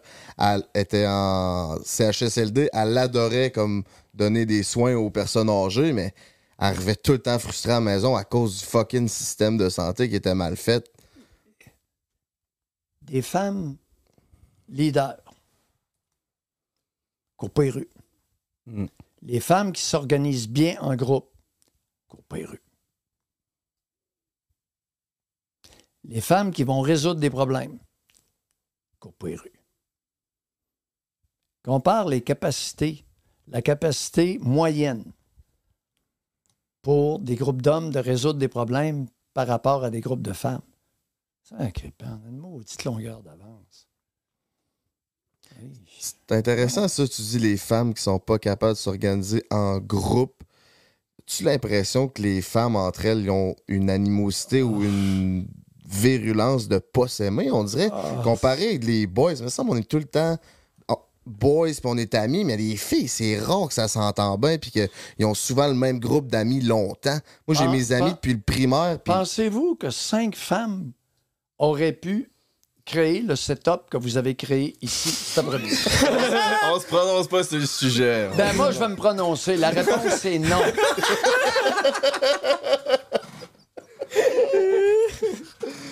Ben, ça, c'est Mayou. La réponse, c'est non. J'ai jamais vu ça. Puis je le verrai jamais de mon vivant. Non. Est-ce que pour toi, c'est que la bonne formule, il y a un homme qui dirige un groupe de femmes? Qui est président de l'Ordre des infirmières du Québec? Un homme. Ça vous renverse pas? Moi, ça me, ça me scie les jambes. Luc Mathieu, qu'est-ce qu'il?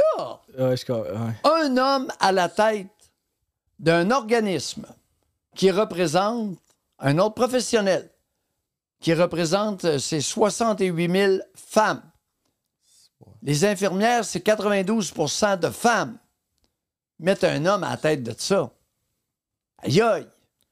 Où est le problème? Tu sais, il faut, faut se poser des questions. Y a-tu un problème? Oui. C'est envoyer un message à la collectivité que les femmes sont pas capables de s'organiser entre elles. C'est ça le message que vous envoyez. Prenez bien conscience des messages que vous envoyez dans vos actions, dans vos agirs, dans vos comportements.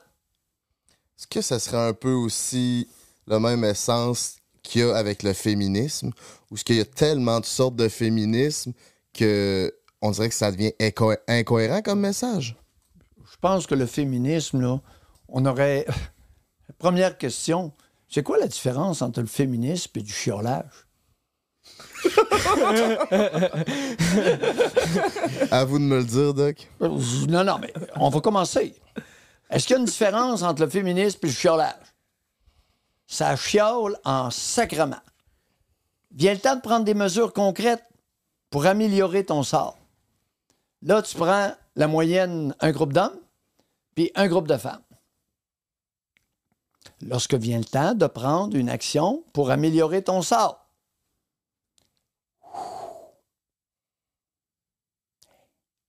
Mais c'est quoi la différence entre du chiolage et une revendication? Parce que du moment où il y a une, une inégalité, si tu mets le doigt dessus, est-ce que tu chioles ou je revendique?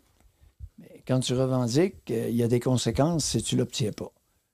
Le chiolage, il n'y a aucune conséquence. Pas de contre-argument, ça fait du sens. Quand tu chiales, tourne en rond. Comme un chien qui court après sa queue. Mais tu, vous pensez. Revendiquer, voici ce que je veux. Et si vous ne me le donnez pas, voici les conséquences. OK?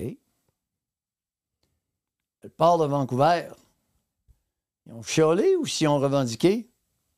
Je je suis pas. je Ils pas ont fait mal en sacrament, les gars. Mhm.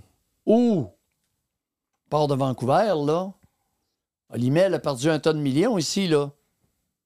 Parce que le port frais, il, passait, il partait plus. Un.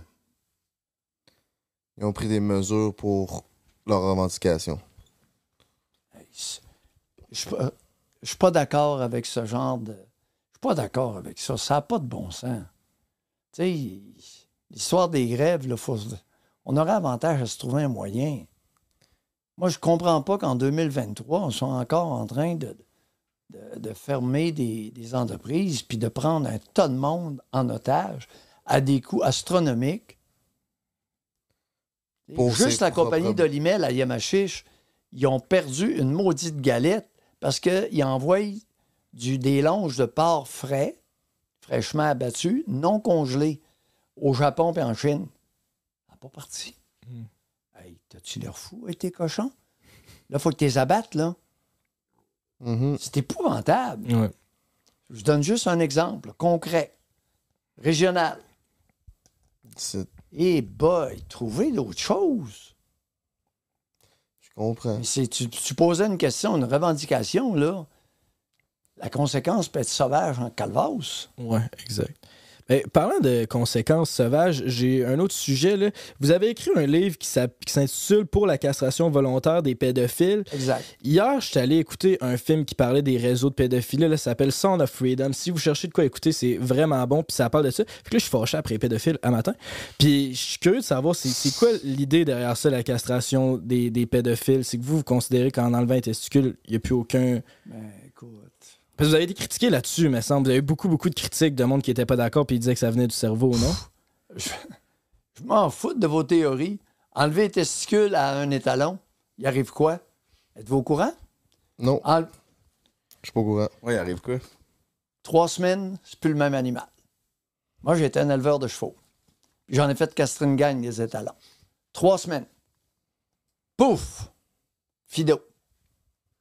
Il était dangereux. Trois semaines. Il y a, il y a vraiment un délai, là. Il s'est passé quoi? Ils sont devenus dangereux ou il est... Non, non, il était dangereux avec euh, trop fougueux. Puis dangereux, euh, agressif. Ok, fait que là, t'as coupé leur... T'as coupé Le tout. vétérinaire est venu, il a enlevé les testicules. Trois semaines après, Il se comportait là, comme du monde. Comme un chien fido, c'est comme un chien comme. ouais, comme un chien. Ok. Un bon, un bon petit Les chien. gros chiens, ça va en faire. Les gros chiens agressifs, c'est tes casques. Non, les, les chiens, il y a un instinct de garde. Non, c'est pas pareil. Ça varie d'une espèce à l'autre.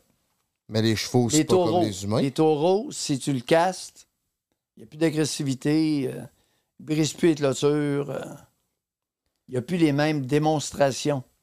Mais les humains, c'est pas. C'est une autre trace encore là, c'est pas pareil. Puis est-ce que vous l'avez déjà testé? Est-ce que vous avez des études qui rapportent. J'en ai fait, euh, j'en ai fait, euh, j'en ai fait castrer six. Six? Puis ça l'a. Est-ce qu'ils ont C'est- des. c'est- dramatique comme, euh, Comme résultat? Ben oui. Plus d'érection. Même, même s'il se branle, là, dès qu'il arrête de s'agiter le pénis, poup, ça retombe. OK, mais le mécanisme marche, fonctionne encore. Ils, ils peuvent encore. Demi-érection. OK. Demi-érection en manipulant en masse et euh, plus d'éjaculation. Plus de testicules, plus d'éjaculation. Et la libido est très diminuée, il n'y a à peu près plus rien. Fait que sur six, est-ce qu'il y a eu un qui a eu une récidive ou personne? Zéro, Aucun. zéro récidive. OK. Parce qu'il y a eu euh, le gouverneur, euh, la semaine passée, le gouverneur de l'État de la Floride veut signer un papier comme de quoi que les pédophiles euh, subiraient la peine de mort. Pas si vous avez entendu parler de ça. Vous- Ben, Avant la peine de mort, il devrait appliquer le Bill Hogg, H-O-G-U-E, qui est un bill, c'est, c'est une loi. J'en parle dans le, le livre, en- mon livre en question, euh, il y a une trentaine d'années. Euh, ça consistait en two strikes out. L'individu était incarcéré deux fois. La deuxième fois, il ne ressortait pas avec ses testicules. Castration chimique ou castration chirurgicale. Alors, j'en ai fait castrer chirurgicalement six, puis après ça, plus de chirurgiens qui voulaient en faire. Il y avait trop peur du Collège des médecins du Québec. Bon. Là, j'utilise, j'en ai plusieurs, j'en ai au moins 12-15 qui sont castrés chimiquement, hormonalement. C'est une piqûre par trois mois. Une injection dans les fesses ou dans les épaules par trois mois. Ça tue ta testo? hein? Ça tue ta testo? Comment? Ça tue ta testo? la Ben ouais, ben, c'est une hormone qui agit au cerveau, puis le cerveau bloque l'envoi de signaux pour le fonctionnement des testicules. Alors, les testicules deviennent dormants. Et ça a le même effet, presque le même effet que la castration chirurgicale. C'est comme si tu n'en avais plus. Ça bloque complètement l'action du cerveau qui commande aux testicules. Mais ils sont encore là. Ils sont encore là, puis euh, Ils rapetissent? OK. Puis c'est encore sensible? Ou ça devient... Oh non, c'est- non, non. moins c'est pas sensible? c'est- C'est pas tellement. Puis certains ont un peu de quelques bouffées de chaleur. C'est tout ce qu'il y a comme effet secondaire. Euh, J'en ai plusieurs qui sont là-dessus, là. Ils sont beaucoup plus tranquilles mentalement. À peu près plus de masturbation, plus d'érection, puis plus le, la, la pulsion sexuelle. ça, ça agit, c'est très fort à ce niveau-là. Puis moi, je suis, je suis renversé du fait que n'importe qui arrive avec n'importe quelle solution, puis ils connaissent rien là-dedans. Mhm. Que ça plaise ou pas, je suis un des rares connaisseurs de ça au Québec. Bien plate, fait 44 ans que j'en fais. J'en ai fait castrer chirurgicalement et ensuite, j'ai utilisé graduellement le Lupron dépôt comme, euh, comme agent hormonal. OK. Une piqûre par trois mois. Puis le collège, il est d'accord avec ça? Oui. OK. Ben là, il y a des maudites limites, là. Je- Ben, avec les poursuites qu'ils vous ont faites, euh, on y a de l'air Non, d'avoir assez hey, des il y a limites des serrées. limites, là. Puis c'est quoi? Parce qu'il avait fait une étude, c'est toute qu'une histoire. Je pourrais vous en raconter. Il m'en est arrivé des histoires. À un moment donné, je fais castrer un pédophile pyromane. Si- Il y avait les deux. Il était au petit gars de 13 ans, 12-13 ans, puis il était pyromane. avec euh, un vrai pyromane. là. Ça, c'est de crisser le feu à des. Puis Pour fun. lui, il mettait le feu dans un 4 à 6 logements. Il s'en allait de l'autre côté de la rue. Puis quand le feu prenait comme il faut, puis il était un expert dans l'inflammabilité des matériaux. Il connaissait tout. Et là, ça lui procurait une érection. Il éjaculait sans se toucher. Là, il s'en allait. Il regardait, le- il regardait brûler, puis c'est ça qui le faisait venir. Ah, j'essaierais ça. Pas beaucoup de femmes qui ont provoqué une éjaculation spontanée dans vos culottes. C'est fuck. Et lui, c'était régulier. Il y avait 22 morts à son actif au Canada, puis il y avait deux, un ou deux morts à Chicago. Dans, le cerveau. Il était en là. liberté. Fait que quand il est arrivé à Trois-Rivières, il avait suivi un, un petit jeune de 12 ans en autobus qui avait pris l'autobus à Berry. Puis il a fait un petit feu dans un motel. Puis là, les policiers me l'amènent. Moi, euh, Mayou, quand on ne savait pas quoi faire avec un, un bizarroïde, là, un cas inusité, Mayou. C'est une espèce de réflexe. Il l'amène à l'autre bizarre. tu l'amènes, t'amènes un bizarre à l'autre bizarre. Ah, t'amènes un bizarre à l'autre. Puis, euh, l'autre bizarre, il sait quoi faire. Ouais, c'est ça. Fait que j'ai une réputation de cas extrême, de longue date. Puis tu sais, tantôt, on parlait de fétiche. J'ai dit, euh, ouais, Raymond, t'es tombé à bonne place. Mais pourquoi il était en liberté, le... S'il y a 22 morts à son actif? Passé par Pinette. Traité. En liberté. Ah non, c'est c'est pas des blagues que je vous compte, là. Elle est pas drôle, la joke. Puis toi, tu vois ça comment, justement, le, le- la loi qui a cet effet-là, comme un peu des, gars, euh, des cas comme Guy Turcotte, ou ce qui vont plaider la- la- l'aliénation mentale, puis finalement, ils en sortent euh, Lui, il quasiment... n'a même pas eu besoin de plaider. Il a rien plaidé. Il a juste bu un gallon de lave-vite, puis c'était bon. Et le gars arrive. Et c'est là que j'ai compris mon ordre professionnel. Ouais, je dis Raymond, tu dirais d'une castration? Parce que Raymond, il est intense. À un moment donné, il a vu un feu à télévision. Il était trois jours sans manger en dessous de son drap. Les infirmières m'appellent. T'as maillot, ça fait deux jours qu'il qui, qui s'est pas levé, qui n'a pas mangé, qui n'a pas bu. Ben, je me- je m'en vais voir Raymond. Et Raymond, qu'est-ce qui se passe? Ben, il dit, ça. Il était en sueur. Il dit, avant hier, j'ai vu un feu aux nouvelles le soir. OK. J'ai dit, euh, qu'est-ce que tu dirais d'une castration? Ah, je suis tout à fait d'accord. fait castrer. Et là,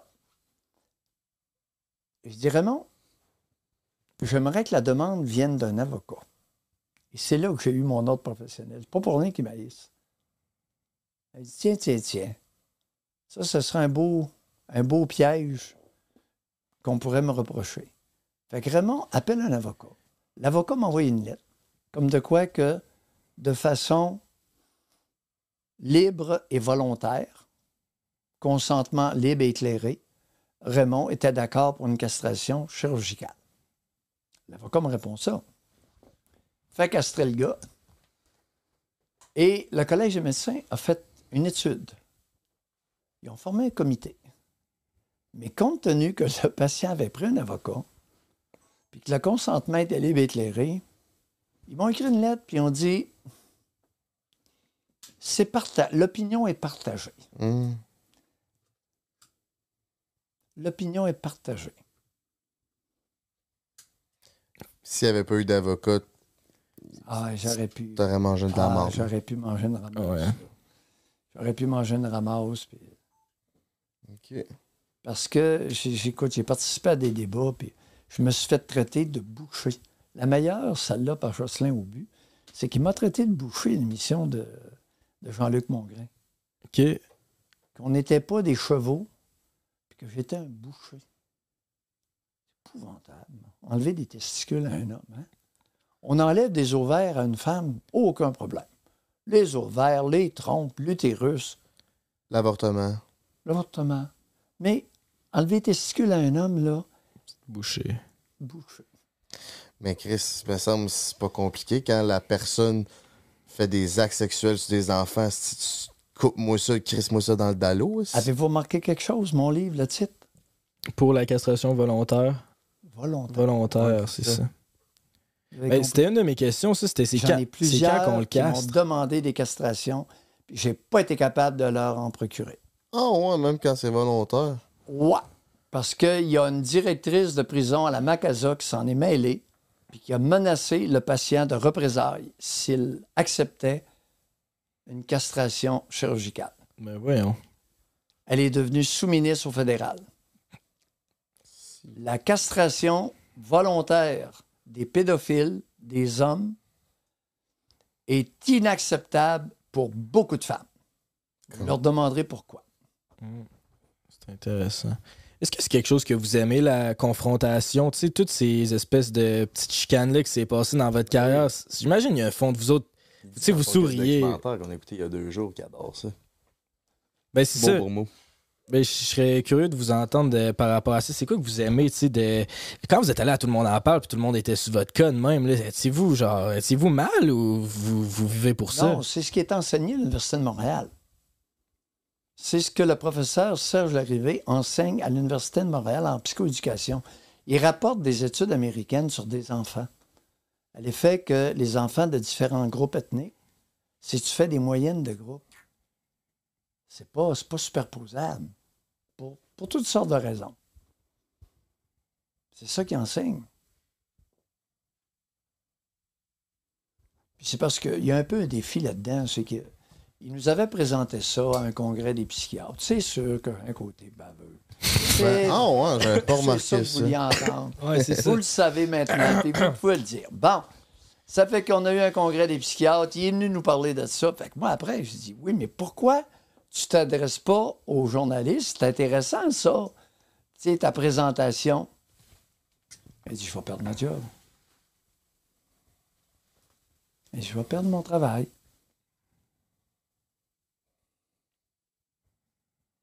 Ça, c'est pas. J'ai dit, OK, c'est correct, on va m'en occuper. ça a été reposant.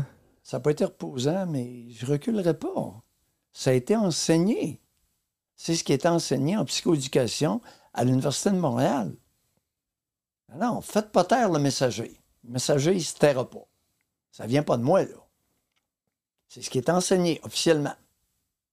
Est-ce que vous avez déjà dit quelque chose publiquement que vous regrettez vous dites ce que vous pensez tout le temps? Non, c'est- non. Vous assumez tout, hein? Que- ben, si je le dis, si je le pense, si je le pense, je l'assume. C'est, c'est- écoute, je suis pas tellement d'un naturel pour échapper des propos. Il y en a qui s'échappent. Tu sais? Ah, j'aurais pas dû, puis j'ai dit ça, puis là. Non. Je l'ai dit, oui. Vous êtes conscient et vous l'assumez? Mais vous le dites pas sans non plus vous baquer.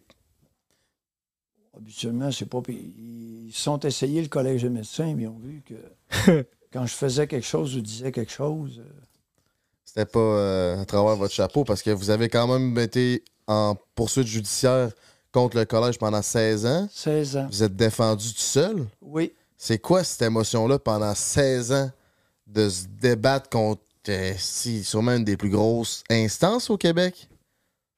Trois bureaux d'avocats, trois groupes d'avocats, une machine. Ils ont de l'argent, les autres, là. Oh, ils ont flambé contre moi facilement 1,5 million. Face et plus. Minimum 1,5. Juste contre moi.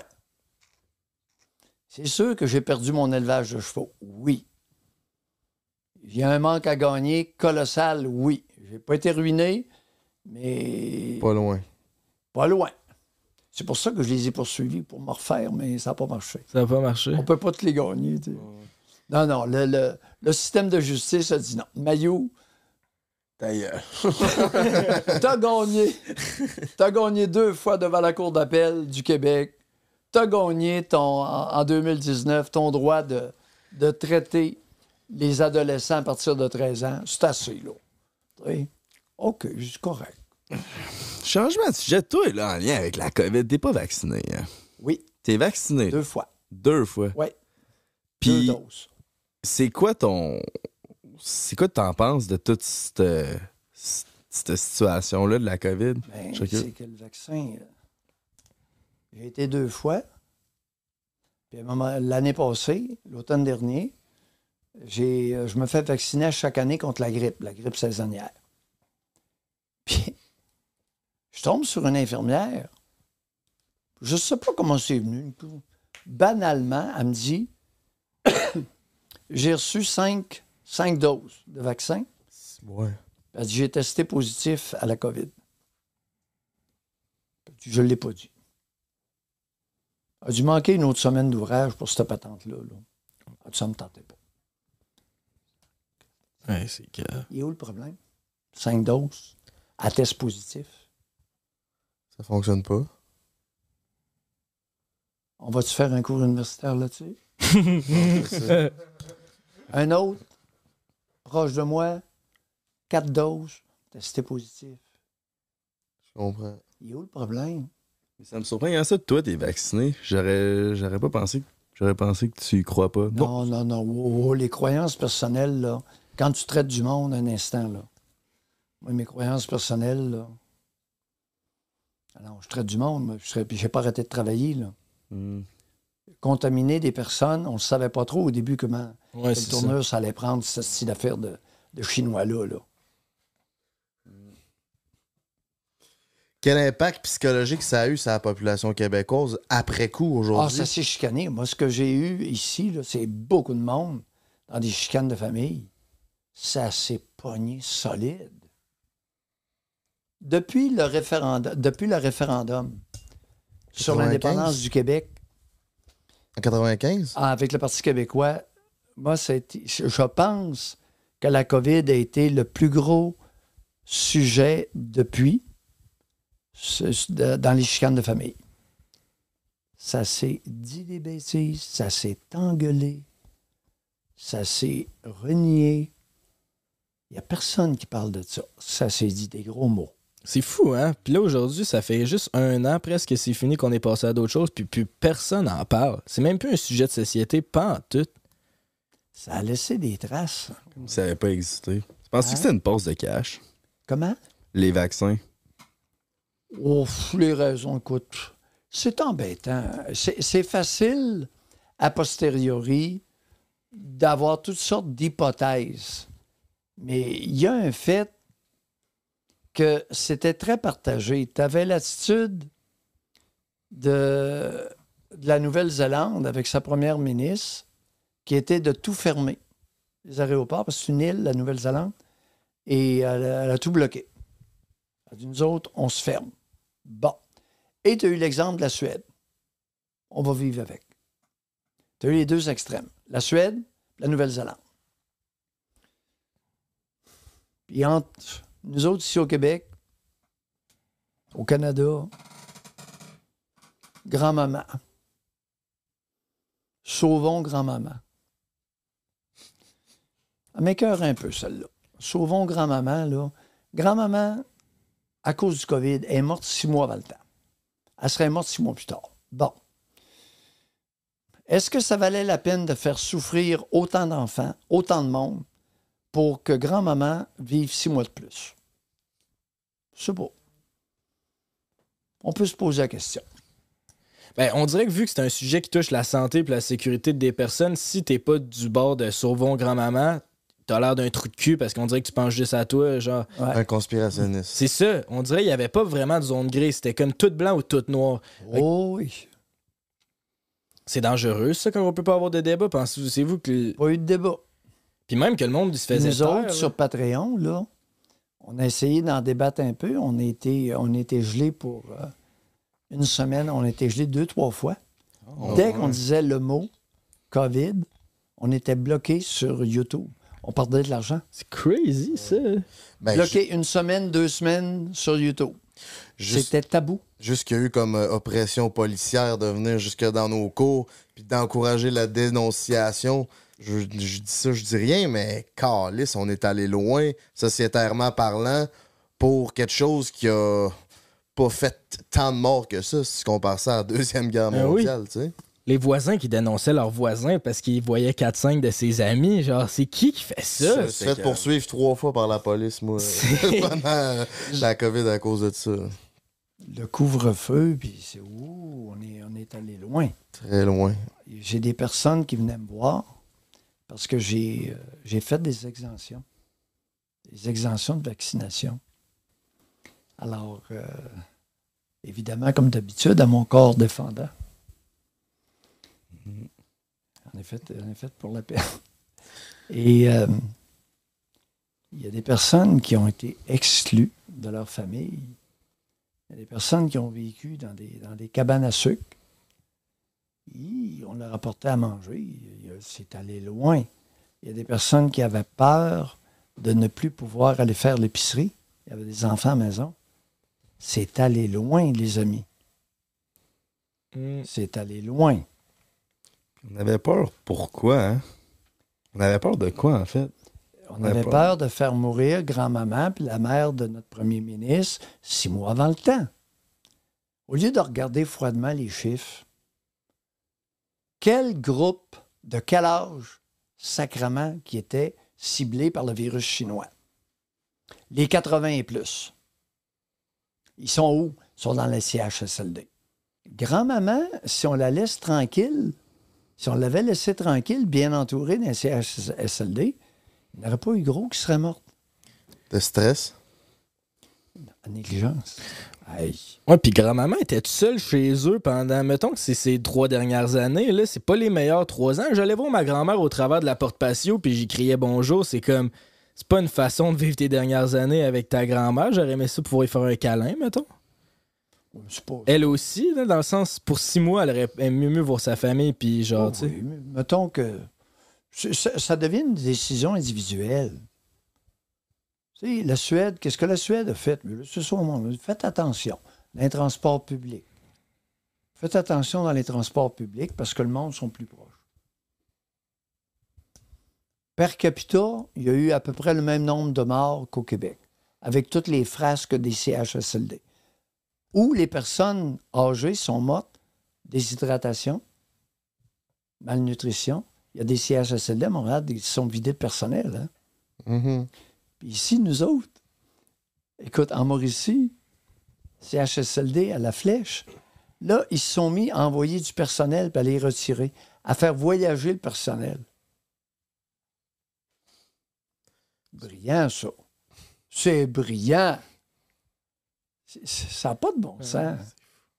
Puis là, ils ont mis devant le, le centre Monseigneur Laflèche, ils sont allés reculer une, euh, une vanne réfrigérée pour embarquer les corps. Pour stocker les grands-moments. Oui.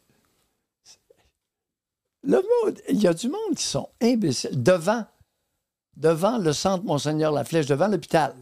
Hé, OK. Devant, personnel passait là. Mais là, en arrière, ton. C'est une vanne, là, tu sais, une vanne réfrigérée avec des mo- gros moteurs en avant, là, puis Il y, a- il y avait tant de morts que ça qu'il fallait qu'il y ait stock d'une vanne. Le, le poêle, il fournissait pas. Ben, c'est ça, il y a eu. Il y avait des morts. Il y a eu beaucoup de morts, mais je- moi, comment que j'ai compris ça, c'est il y a eu beaucoup de morts qui étaient identifiés comme morts de la COVID, mais mettons, grand-papa était mort d'une crise cardiaque, il cochait COVID. parce qu'il était COVID, puis il pouvait mourir de d'autres choses. Aïe, aïe, aïe. Fait que Non, non, on rouvrait pas cette tombe-là. Rouvrez pas ça, parce que là, ça va se dire des bêtises solides. Bon, ben, dans un autre ordre d'idée, j'ai euh, une Oui. question assez euh, spéciale. Tu une force mentale assez euh, exceptionnelle. Puis je voulais savoir quand tu as eu l'accident qui t'a éclopé. Ça a été quoi ta première réaction psychologique, tes premières pensées quand tu as su. Je sais pas comment que ça s'est passé. T'as-tu tout de suite perdu ta jambe ou c'est- tu t'es réveillé après une opération?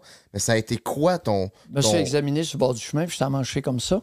Puis mon muscle ici, le muscle en arrière, il pendait. Fait que j'ai pu le toucher. J'ai pu le toucher à travers mes jeans. Et euh, j'ai dit au policier qui. Je pouvais pas ouvrir les yeux, mais j'entendais. J'ai dit au policier, dis-le que ça presse. Dis aux ambulanciers que ça presse. Fait que j'ai enlevé, j'ai enlevé mon jonc, j'ai enlevé ma montre. Je voulais être prêt, tu sais. Je savais que ça presserait, je suis pas un imbécile. là. Puis est-ce que La jambe était arrachée, puis il restait le- ce muscle-là ici. Mais plus d'os à partir de là. Là, c'était parti. Tout avec crissé le camp? Ouais. Calisse. Ouais. Entre, entre les deux bumpers. Fait que t'étais déjà amputé là? Oui. OK. Oh oui. Là, s'ils n'ont pas le gars, il est là. Il est là. Puis mentalement, ça a-tu été dur de revenir où vous étiez, euh, Tu sais, avez-vous une dépression? ou, euh, c'est, c'est que ça a-tu été dur? Pas eu de dépression. Vous avez pas l'air de trop euh, être quelqu'un. Vous avez l'air solide, là, mais. Tu sais, il y a un de mes amis psychiatres, il y a un de mes confrères psychiatres qui a dit euh, il est venu me voir à l'hôpital, ça faisait trois semaines que j'étais là, trois, quatre semaines. Quatre semaines. Il m'a dit, je suis sur le bord du lit, il dit Tu sais, Pierre, il dit, il dit si c'était arrivé à quelqu'un d'autre, ben, mais toi, c'est pas pareil. Le Chris, il est plus revenu me voir. Pas besoin de. pas besoin de ça. Non, c'est sûr. Un psychiatre en plus, là. J'ai dit aux infirmières, dorénavant, j'autorise les visites. Ça, c'est, tu sais, c'est la résilience qui fait en sorte que vous êtes. Tu sais, vous n'avez pas de dépression, c'est quand même. Ça s'est bien passé. Ça, ça se développe-tu, la résilience, ça, chez quelqu'un, ou c'est, vous êtes né avec ça? C'est inné. Puis c'est quoi, la... Ça se développe pas, ça. c'est quoi la formule pour pas payer d'impôts, Doc? Faut que t'aies. Faut que t'aies un point légal qui se tienne debout. Et moi, c'était la recherche scientifique. OK. Au niveau Je suis assez débrouillard, puis je viens d'un milieu de débrouillard. Puis ce que je voulais faire, c'était de la nourriture saine, écologiquement euh, valable, puis à long terme défendable. De la bonne nourriture simplement faite, à bon prix,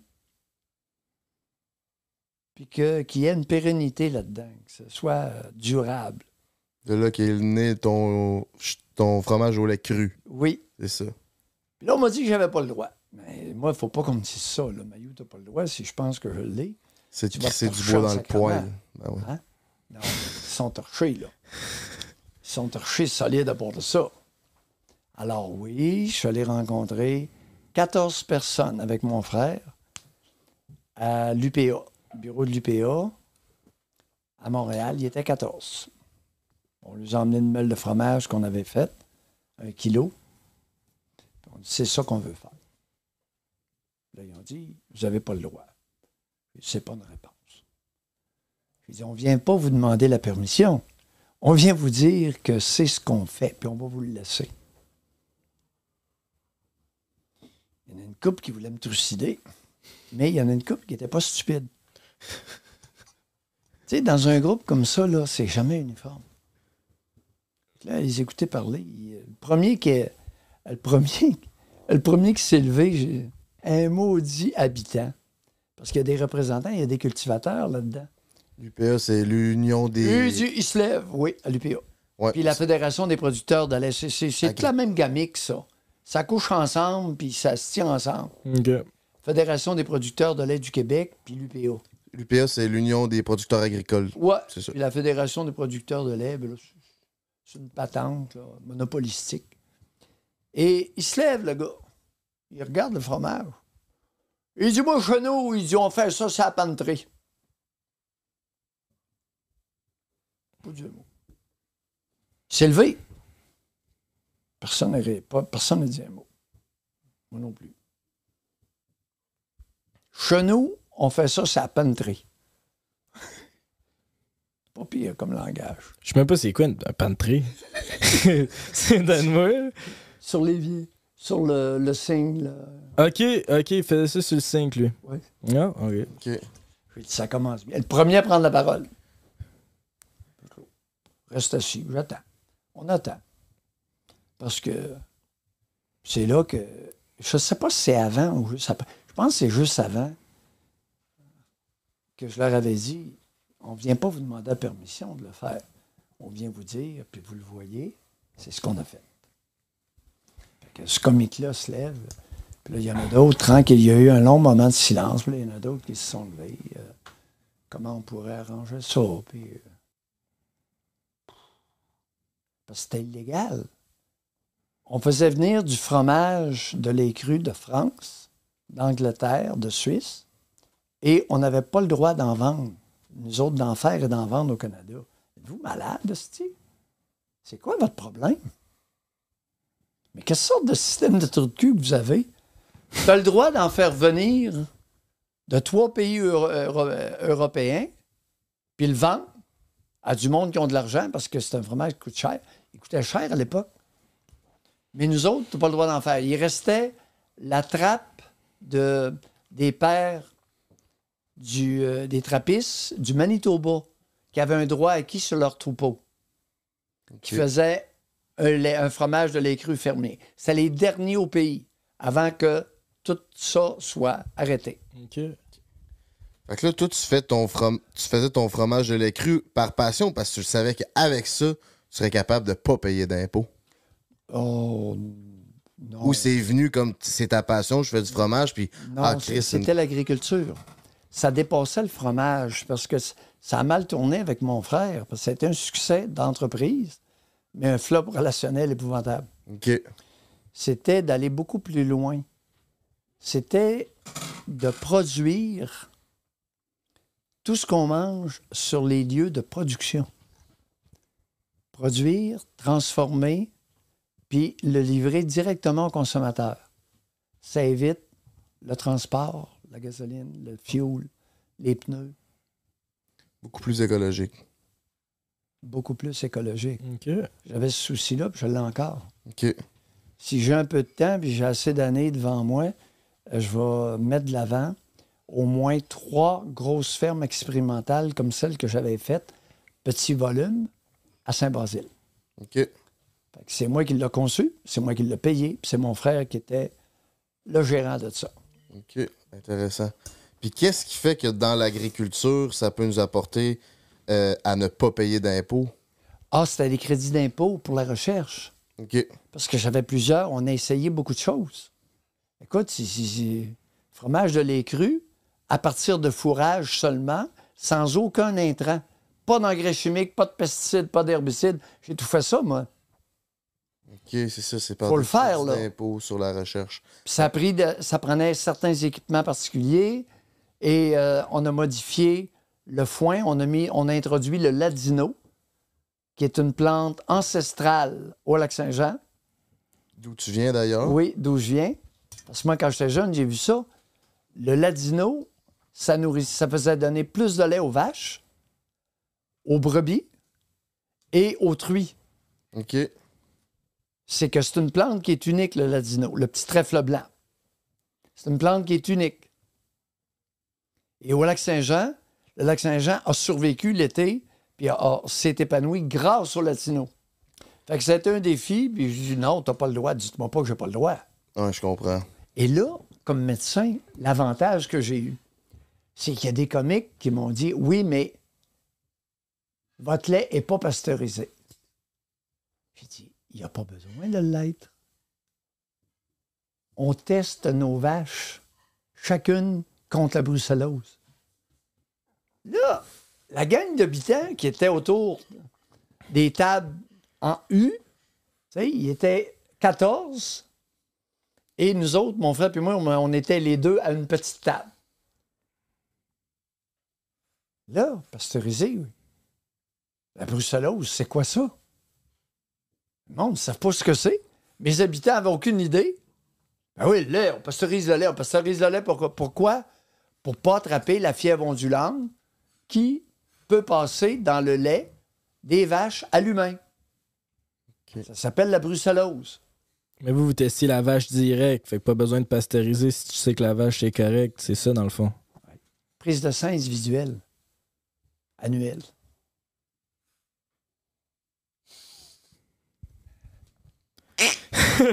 Cassé, c'est- Cassé. Eh ben oui. Et là, étant médecin, là, ils m'ont regardé. Oui. Alors, tu enseigné à la faculté de médecine, ça, là, là. Qu'est-ce que tu veux répondre? Aïe à la terre.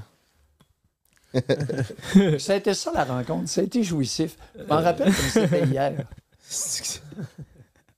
C'était en 1993-94.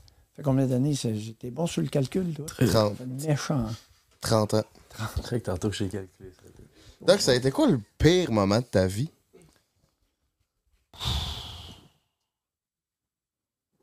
Oh, perdre une jambe. Perdre une jambe, c'est pas. euh, Pas le fun, hein? C'est pas une bonne journée, là. C'est pas comme perdre ses clés. là. Non. c'est pas une bonne journée, ça. Est-ce qu'il y a. Pire moment de ma vie, oui. Je dirais que j'ai. j'ai- Il n'y en a pas eu beaucoup, mais. Ah! C'est vrai, on a un bébé qui est décédé. Hey, J'allais l'oublier. Oh, Chris. Oui, ben ça fait une cinquantaine d'années. Dans Ouais. le documentaire. On a vu ça. Il est décédé de quoi? Euh, sans raison côté, là. OK. Six semaines, dix semaines. Je me lève le matin, puis je regarde un petit berceau, tu sais, pour le donner à sa mère. Le bébé est mort. Puis ça, vous avez vécu un down, j'imagine bien, capacité de résilience, c'est bien beau, mais ça, ça doit être. Tu passes pas par-dessus ça une semaine. Ben non, les épreuves dans la vie, là. Enfin, il faudrait dire aux enfants qu'ils vont avoir des épreuves. On ne sait Ouais. pas laquelle. On va tous en avoir, mais la seule chose, on ne sait pas laquelle. Une vie sans épreuve, là, euh, Ça n'existe pas. ben, pas fréquent. Il y en a, mais pas fréquent. Fait que ça, c'était bien. Les deux. Moi, Perdre un J'aurais, enfant. ouais, l'enfant, trouver l'enfant mort au côté, là. 7 heures le matin, vous trouvez ça. euh, le, le- le petit bébé, euh, elle était de mon côté. C'était dans un petit panier d'osier, là. OK. Elle était de mon bord. Fait que c'est moi qui me suis levé, puis Bouge pas fort. bouge pas fort. Bon, la mère, euh, ça a été pire pour la mère, tu sais, cette histoire-là, là. Pour ça que je dis, il y, a diffé- des- il y a des différences entre les hommes et les femmes, tu sais. Disons, je suis content d'être un homme. Ah oui. On a nos forces et nos faiblesses. là. Oui. Moi, je, je me plains pas trop d'être un homme. Non, c'est pas ça que je voulais dire non plus. Je me plains non, pas non, non, non, plus. non, non, mais je- tu, Mais tu ouais. comprends. On a un petit avantage de temps en temps. C'est vrai qu'on est bien. On peut pisser de bout. Moi, j'adore ça, pisser de pisse aussi. Ouais, tu sais. Parce qu'il était élevé dans un milieu matriarcat, fait qu'il faut qu'il pisse assis. Si on s'est tape ses fesses. Surpris. ça, ça existe, c'est fréquent. Et de plus en plus. Ouais. Ouais. De plus en plus que la fessée de nos enfants? Euh, ça frappe beaucoup. Ah ouais, ok, Oh, j'aurais oui. cru que c'était allé en diminuant. Non, non, non, non, non, non, non. Il y a une augmentation. Le signe objectif, c'est que Sainte-Justine, il y a quelques années, avait publié des chiffres qui démontraient qu'il y avait une augmentation des blessures chez les tout-petits. OK. Ouais, d'année en année. c'est Que pas- c'était sur une pente ascendante. Ah non, ça, ça frappe beaucoup les petits-enfants. Ouais, j'aurais pas cru Ouais, ça. puis les gars, les, les papas, là, les fameux papas nouvelle vague, là, Les hommes roses? Pas si roses que ça. pas si roses. c'est pas si rose que ça. Ils aiment bien faire euh, donner des couleurs violacées au bébé. C'est quoi la pratique la plus courante? de- je sais pas si ça s'appelle de même, mais de frapper sur des, la strap avec la ceinture, des tapes ses fesses, des. Se- Secouer. Secoué, Oh, bébé. les- ah, syndrome les- du bébé secoué. Wow, oui, les, les papas roses aiment bien ça faire, secouer le bébé. Puis effectivement, il arrête de pleurer. Ben oui, il est, Savez-vous pourquoi? il est tout fucké. Non, il est assommé. Ben, c'est ça. Si vous prenez un petit bébé, là, puis vous le brossez sec, le mouvement de la tête d'avant en arrière, sans force dans le cou, fait en sorte que le cerveau cogne sur la paroi. Il y a du monde qui font ça. Ben oui, c'est fréquent, c'est pas rare.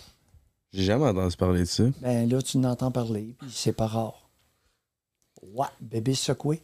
Ouais. Calisse que c'est triste? Ouais, Garrocher, les pères, les, les papas nouvelle vague, garochent les bébés. sur- Quand euh, le bébé veut pas se taire, il, il continue à pleurer, il pogne, puis fiou, il le projette sur un lit. Pas rare. Pas rare. Ah, ouais, on dirait que j'imaginais plus ça quasiment dans votre génération, là, tu sais, des châtiments physiques pour des enfants, mais semble, je pensais que c'était comme plus une pratique courante. Puis, pensez-vous que.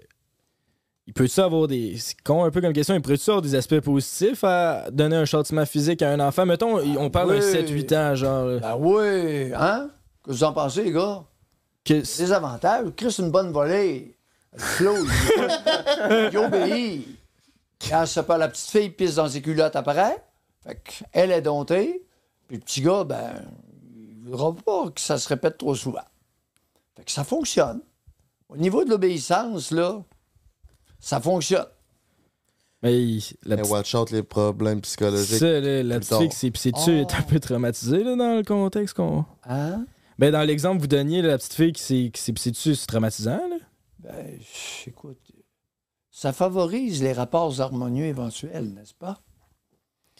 Mon petit frère, quand il était jeune, il allait souvent. ah, il était à la maternelle, puis il allait souvent pisser. puis ça dérangeait la prof. Fait que la prof a fait venir mes parents pour y dire que. Pour dire à mes parents, ben là, il me dérange, il va trop souvent aux, aux toilettes. Fait que donnez-y du linge de rechange. Il va se pisser dessus dans la classe. Puis là, il va voir. Tout, le- tout le monde va le voir. Fait qu'il va arrêter de se pisser dessus parce qu'il va comme être humilié. Puis il ira se changer à la pause. Ben, ouais, on donc. Mm.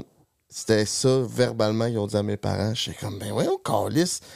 Comment tu peux être édu- tu sais, professeur et avoir cette logique-là complètement Complètement sauté. innocente, tu sais?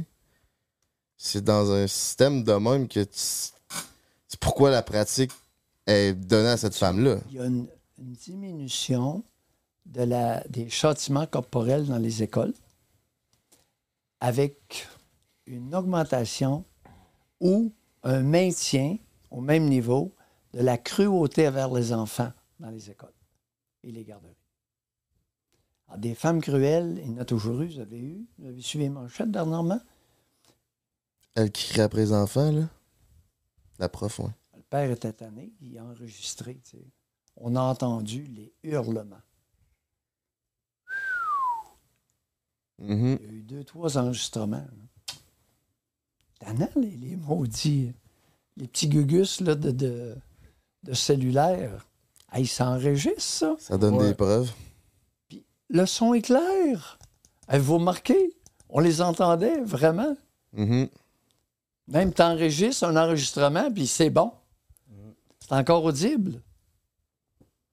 Ça, c'est une bonne chose. Là. Vous, dans le temps avant, ça devait se passer comme en cachette. Là. Tu sais, Je pense que les, les sœurs, euh, Le avait une coupe de violente là-dedans, là, dans la batch. Là.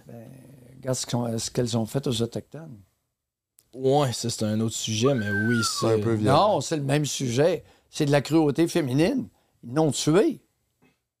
Ils en ont affamé. Ils en ont frappé. Ils en ont tué. Ouais, c'est terrible. Hein? Des femmes. Ça, c'était avec des tout petits, là. Parce que c'était les religieuses qui s'occupaient des tout petits. Les, les frères, eux autres, ils les prenaient un peu plus grands. Puis là, il y avait eu beaucoup de. Je ne sais pas s'il y avait autant de cruauté, mais il y avait beaucoup d'agressions sexuelles. C'est que c'est fucké, les humains? la cruauté, l'être humain peut être cruel. Peu. Pas tout le monde, Non, c'est ça. mais peu. Puis ils en ont tué une gang, les petits Autochtones. Parce que là, il y avait une raison. Il y avait un objectif qui était de- d'enlever l'Indien de leur intériorité. Pour en faire des sujets de Dieu. C'est-tu pas beau? Moi, je trouve ça magnifique. On va les acculturer, puis ils vont devenir des fervents croyants, des enfants de Dieu. C'est genre une façon de rationaliser. Hein? C'est comme une façon de rationaliser que ce que tu fais, ça n'a pas de crise de bon sens, puis t'essaies de trouver une raison dans le. Ah Oui. Jésus, la Vierge Marie, Jésus va être content. Si on réussit à les casser, puis qu'ils deviennent des fervents croyants, des admirateurs de la Vierge Marie, ça va-tu être un beau succès? Hmm. Est-ce que. Hier, j'écoutais le film que je parlais tantôt, le Son of Freedom, c'était parlait de réseau de pédophilie, puis je voyais ça, puis je regardais, là, puis j'étais comme.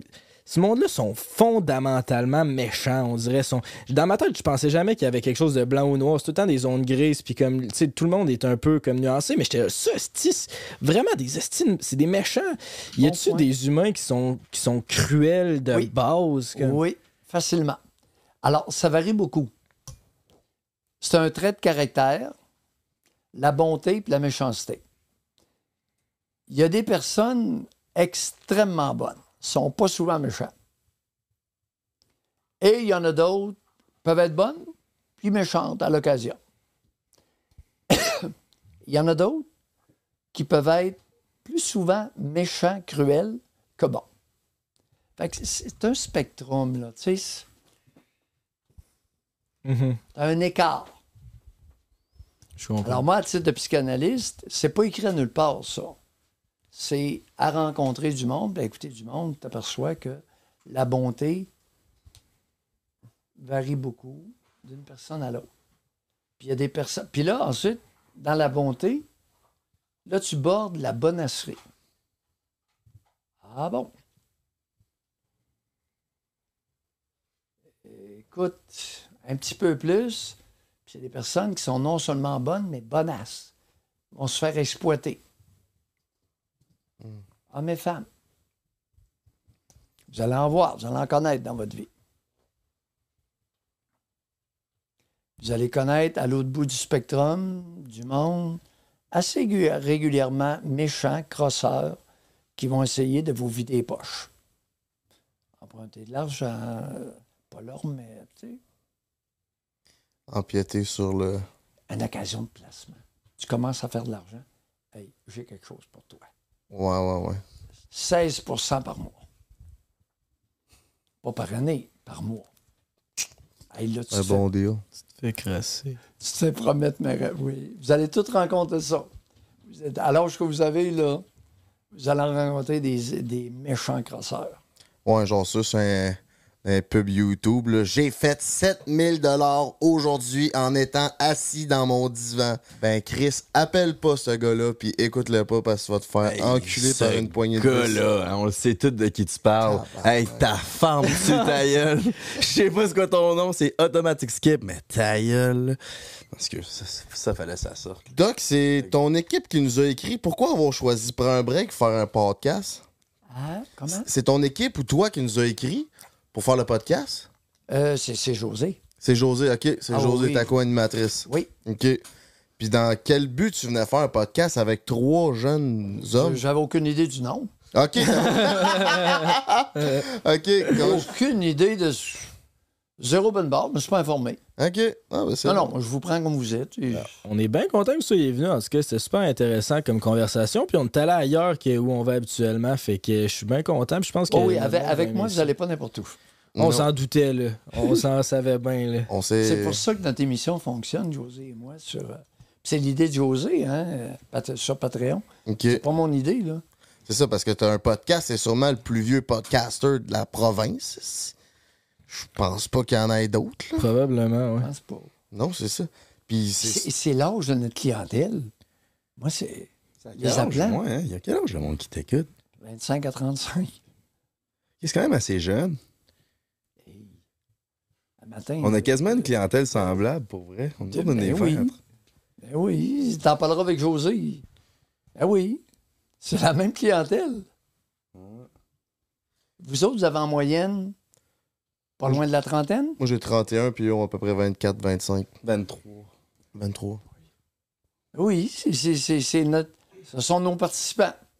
Ouais, mais honnêtement, c'est bon, genre, c'est sûr, ça peut être un peu choquant des fois, vous traitez un peu le monde de vache, puis genre, vous hésitez pas de. Ah, matin, un matin, j'étais furieux. tu nous as traité de vache, hein? Ou de poufiasse. Ouais. Ah, c'est c'est bon. Mais tu l'as entendu. Ouais, j'écoutais des podcasts en montant ici. Là, ah, c'est- ta mère, c'est une poufiasse. Tabarnak. C'est épouvantable. Mais un peu. Écoute, elle est en train de prendre son bain, puis le petit gars a 12 ans, emmène-moi ma serviette avec les tétons à l'air. Mais c'est quoi ça? Puis là, elle sait que son petit gars, à partir de, de 13 ans, il se masturbe. Fait que là, elle va cogner dans la porte de toilette quand il est aux toilettes. Puis Elle sait qu'il se masturbe. Emmène-moi ma brosse à dents, emmène-moi telle affaire. Tu sais, on- moi, j'en viens pas en 2023. toutes sortes de maudits comportements sexuels intrafamiliales. Hey! Vous vous masturbez ou vous allez à l'extérieur de la famille. L'excitation sexuelle à l'intérieur de la famille, c'est interdit. C'est tabou. Il n'en reste pas beaucoup de tabous. Celui-là, il est génétiquement désirable. On se croise pas entre nous autres. Fait que la limite est où quand faut que ton père te monte à pisser ou que tu prends ton bain avec ta mère si tu. Non, non. Il n'y a pas un père qui monte à un petit gars comment pisser. Chris, laisse-le tranquille. Il va pisser dans le pot. Voyons. Si tu as besoin de montrer à un garçon à pisser, alors ils, savent. C'est c'est naturel. Montes-tu à un chien à lever la patte? Non. Non. Puis de la mère qui prend son bain avec son enfant flambant nu. Aïe, aïe, aïe. C'est pas mieux. Rendu. Ça, là, eh, boy. J'en ai en, en psychanalyse, là. Eh, maudit. Ah ouais. 9 ans. A, ça a des effets ravageurs sur la socialisation de l'enfant. Pour vrai? L'intimité. L'intimité, ok. L'intimité. oui. C'est qu'est-ce qui est pas bon? Genre, c'est qu'est-ce que l'enfant. Est-ce quoi les effets négatifs chez l'enfant de prendre un bain avec sa mère trop tard? C'est que il se développe un lien. Ça, ça a un effet extrêmement inhibant sur la sexualité, tout en étant recherché par le petit gars. Et ça crée un fuck dans l'intimité. Vous n'avez pas idée. Vous n'avez pas idée, c'est- tout croche. Parce que la mère normalise une proximité qui sera revécue sous forme d'inhibition dès qu'une situation similaire va se produire avec une femme. Exemple, les seins. Une femme va essayer de le séduire, va enlever son soutien-gorge avec ou des petits vêtements de dentelle, etc. Puis nous, on le bouffe les seins. Et aucune réaction. Jamais complètement. Des athlètes. Des athlètes. Bande de bandes. Pas d'érection. Hey, C'est-tu humiliant avec une femme? Ouais. Le- gars est un athlète. Puis tout a. C'est humiliant, mon homme. Mhm. Alors, le cerveau, par association, dès qu'il y a une proximité, dès qu'il y a un rappel, quelque chose qui rappelle ce qui a été vécu pendant l'enfance, schlac, Ah ben. coupe. ça coupe. Oh, c'est intéressant. Les, les personnes ne font pas le lien. C'est parce que. J'ai juste la misère à comprendre physiologiquement pourquoi ils bandent pas. C'est comme par association, Oui, il voit une fille ex- tout nue, puis il. Exactement. Quand il va voir une scène, le cerveau, à son insu, fait une association Mhm. avec quelque chose qui a déjà été vécu, établit une barrière. Pouf, ça tombe. C'est brutal. Intimité, intimité sexuelle. Fait que là, Les baisers, ça. Le plus bel exemple, c'est les maudits. C'est bizarre ça, hein? ça, je comprends pas. Moi non plus. Pourquoi t'embrasses ton enfant sur la bouche? À chaque fois? Je suis comme, encore lisse. Moi tout, j'ai ça. Je trouve ça bizarre. Fait que c'est où que l'acte, ben, l'acte sexuel, c'est pas un acte sexuel, mais où est-ce que l'intimité entre une mère et son enfant peut aller le plus loin? Parce que, tu sais, quand t'allaites, tu fais quand même bouffer le toton. Fait qu'on arrête, mais on n'arrêtera pas d'a- d'a- d'allaiter parce que c'est naturel? C'est un bébé, c'est pas là quel point. OK. Je t'ai dit tantôt, le bain avec le petit gars, il est rendu à 9 ans. Le père dort avec sa fille de 12 ans. Quand elle va embarquer dans un lit avec un gars de 20, quand elle va être jeune adulte, elle va être sèche. Chou. Il n'y aura pas de rapport sexuel dans un lit. Le couteau tombe. C'est là que tu te pétais le break. J'ai failli me Les le gars qui sont pris avec des, dans des situations comme ça, ils trouvent pas ça comique. OK. Fait que vous voyez, ici, un mot, un geste, une situation, le coup tombe. Pouf! Les rideaux sont fermés. Ça, des fois, c'est pas, c'est pas obligé d'être euh, à multiples reprises. Une seule Non. parole peut déranger pour le reste de la vie. Une allusion, quelque chose. J'avais, Le cerveau, il est vite là-dessus. j'avais rencontré une fille que j'avais datée, puis elle m'a dit mon J'avais dit Pourquoi t'as autant de la misère avec ton. Tu sais, que- comment t'es à l'aise dans ton corporellement, puis tout. C'est une super belle fille. Elle m'a dit, ben, une fois, mon père m'a dit que j'étais grosse. Puis c'était ça sa raison pourquoi elle était autant pognée, puis pas capable de toucher, puis pas confiante en elle. J'ai comme, une parole t'a coupé, puis tu sais, tu- Dis-lui d'appeler. Tu vas voir que c'est pas. c'est pas- ah ouais, Ça dis serait quoi selon toi? multiples comportements transgressifs, interdiction pour la jeune de barrer sa porte de chambre, le père rentre dans la chambre à loisir quand il veut. Écoute, j'en ai vu de toutes les couleurs. Tous les soirs, va border sa fille. Ce n'est jamais. Tu t'es fait emplir à l'os. Un incident fait pas du dommage comme ça. Ok, mais c'est ça ma question. Regardez, cherchez les comportements répétitifs. Tout le monde pense que, OK, on va essayer de trouver le, l'événement traumatique. Non. Ça, j'ai découvert ça en psychanalyse. Il n'y a personne qui, m'a- qui m'avait dit ça. C'est qu'on se lance à la recherche de la multitude de comportements répétés.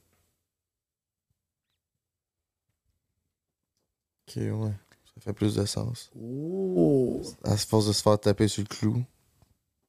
Et les personnes n'en sont pas. Fait qu'elle t'a répondu quelque chose comme il m'a dit une fois, voulant le protéger.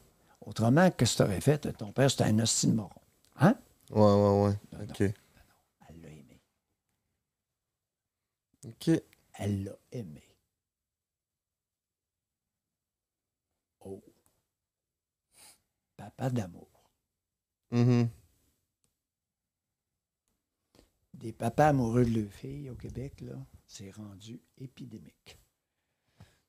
J'ai déjà été, j'ai déjà été avec une couple de filles que justement sont proches, mais proches en tabarnak de leur père. Puis genre, c'est comme, ok, je comprends que ton père est protecteur, mais je trouvais ça, j'ai toujours trouvé ça un peu bizarre. J'étais comme, quel point t'as besoin de dire, genre, t'es, t'es- genre, ok, là, je suis, je suis ici, puis à 45 minutes plus tard, je vais être en train de telle autre place.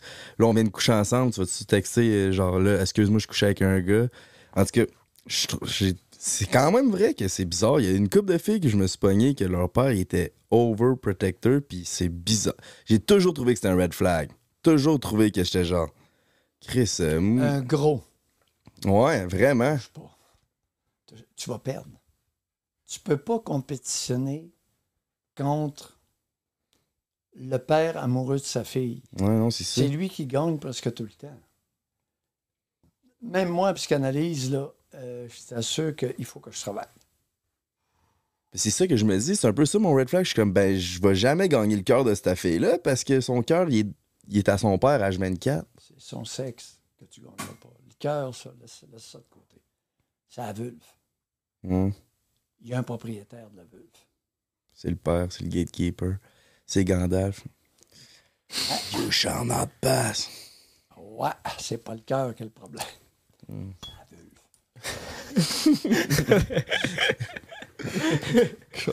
c'est pas le cœur qui est le problème, c'est la vulve. You shall not pass. Vous pouvez me citer sur celle-là, je sais que j'ai raison. Toutes les personnes concernées vont être tout à fait d'accord. Il y a des pères qui sont pas protecteurs de leur fille, sont protecteurs de la vulve de leur fille. Hmm. Vulve qui est l'entrée de la grotte. Je ne peux pas entrer mon engin masculin dans la grotte de ma fille. Personne va y avoir accès. Mais dans un sens, je peux. Pas je peux comprendre pourquoi un père pense de même, mais en même temps, tu connais les intentions des autres gars puis tu veux protéger ta fille, fait que c'est aussi que tu veux. C'est aussi que tu draw the line comme. Ouais. Mettons, ma fille à 12 ans, elle veut aller coucher chez son, un gars. Mettons, là, là, je suis protecteur de la vulve si je dis non. C'est son grand jugement. C'est ta mère gérer ça. 12 ans. C'est une enfant. C'est pas le temps de jouer avec sa- sa- son organe génital. C'est à quel âge, Doc? Graduellement. Ça varie beaucoup. Varie beaucoup. 14, 15, 16. Ça varie beaucoup. Mhm. Tu sais, quand un enfant est bien accompagné par sa mère, elle n'utilisera pas ses organes génitaux et ses seins pour recevoir, quérir de l'affection. Elle en a de sa mère, pas de son père. Les Anglais, les Britanniques ont découvert qu'il y avait un facteur en lien avec les grossesses précoces chez les adolescents. Et ce facteur-là était l'abandon maternel. Oh, ouais. Fait quand on dit des daddy issues, là, mettons la fille elle couche, avec, couche à gauche puis à droite parce que mettons son père était pas là. Tu sais, on entend ça des fois, là, si elle a des daddy issues, c'est-tu plus des mommy issues qu'elle aurait, ça veut dire? Alors, les adolescents négligés par leur mère vont utiliser leur sein et leur vulve pour demander, quémander de l'affection à un homme plus vieux. Pas de la satisfaction sexuelle, pas de la sexualité qu'elle veut. Elle veut de l'attention et de l'affection Et ça, je suis 100% qu'elle n'a pas eu de sa mère. Le problème, il est là. Les mères, pour les jeunes adolescentes, c'est important, vous n'avez pas idée. Puis les pères, là, hey, va faire autre chose. Occupe-toi de la mère, puis prends-en soin. Mais laisse la petite tranquille. Tu joues pas là. Il y aurait une éducation à faire chez les parents, euh, certainement à faire là-dessus. là. C'est pour ça que ça me fait plaisir de vous recevoir. C'est que vous avez un impact. J'ai un impact avec José. Vous en avez. C'est pour ça que j'accepte de collaborer. Ben, merci beaucoup de Parce t'avoir. euh, Ça a tout qu'un impact. Merci beaucoup de t'avoir prêté au jeu, Doc. On va faire un autre. Tu connais Patreon? On va faire un autre petit 15-20 minutes ensemble. Là, on va laisser nos chers auditeurs qui sont pas sur Patreon, puis on va revenir sur Patreon avec d'autres sujets. Euh, sincèrement, qu'est-ce qu'on peut te souhaiter pour l'avenir, euh, Pierre? La santé. La santé, parce que j'aimerais ça, continuer. Écoute, euh, moi j'aime ça. J'aime l'allure que ça prend. C'était pas prévu dans l'agenda. Je savais pas que en allant sur Patreon, ce serait vous autres. Je ne savais pas. Puis je suis honoré. C'est un privilège. Mais pour nous aussi, pareillement. C'est un privilège, des, jeunes hommes. Puis ça, j'avais. Écoute, j'ai jamais prévu ça, moi, là. De pouvoir se trapper une fille? Hein? De pouvoir se trapper une fille, là, si t'avais sûrement pas prévu ça non plus. Ah, t'essayeras ça. Ou là. un gars, là, on est inclusif. nous autres. Merci à erosetcompagnie.com de propulser notre podcast. C'est Frank the Dripper, mon beau-frère puis Gentis euh, à l'appareil. Les gars, un petit mot de la fin? Ben, j'ai bien apprécié mon expérience avec le doc. Euh, on fait tirer sur Patreon 250$ pièces à toutes les semaines. Puis là, j'ai une question sur ma vie personnelle que je vais poser au doc, fait que je vais poser ça sur Patreon. Ben, c'est quoi la question? Ils viendront nous voir sur Patreon pour l'entendre la réponse du doc? Non, mais je veux la poser sur Patreon parce que ça concerne. euh, BBL? fait qu'on. Tu t'en- tu peux en savoir plus la relation personnelle d'Émile. Vous êtes maître des questions, je suis maître des réponses. Parfait. Alors, les questions personnelles, je ne sais pas si je vais y répondre. Ça dépend. Mais vous autres, vous êtes les maîtres de nous. Merci de liker et de commenter. Pour vrai, allez faire comment, euh, allez commenter les clips, le podcast, commentez partout, faites blow up ça. Je pense qu'on a couvert vraiment beaucoup de sujets euh, qui ont intéressé, beaucoup de monde. Puis c'est des podcasts qui vous intéressent, là, euh, commentez. Puis comme j'ai dit, faites blow up ça. parce qu'on a vraiment aimé ça faire ça, ce podcast-là. Puis je pense que dernièrement, on parlait peut-être pas assez de des sujets sérieux, tu sais. Je pense qu'on s'est fait. Fait que c'est quoi qui t'intéresse, euh, let's fucking go. Tu veux-tu dire de parler de bandaison avec le gars de l'île de l'amour? ouais. Ça, c'est pas Ouais. trop sérieux. Ça, vous avez pas trop aimé ça qu'on parle de ça, fait que. Il y a un gars qui nous a raconté qu'il il éjaculait sept fois, mais il est toujours bandé. Il reste toujours bandé. Il y, a, il y a toujours des cas exceptionnels, anecdotiques. Et, et il y a beaucoup d'hommes qui mentent. Ouais, c'est ça aussi. Ouais. Les adultes mentent comme ils respirent. Bon. Et il y a toujours un bouc en quelque part. Vous ne connaissez pas, vous autres, le monde de l'agriculture, hein? Non. les boucs et les béliers dans le temps du rut l'automne, pour des raisons qu'on ignore, c'est c'est 12-15 fois par jour qu'ils vont accoupler. Oh yeah. Ouais. Ouais, c'est- c'est- Comme Meggy. C'est pas notre mère. Il y a des drôles de phénomènes qui existent. On ne connaît pas toutes. Est-ce que c'est vrai? Première question.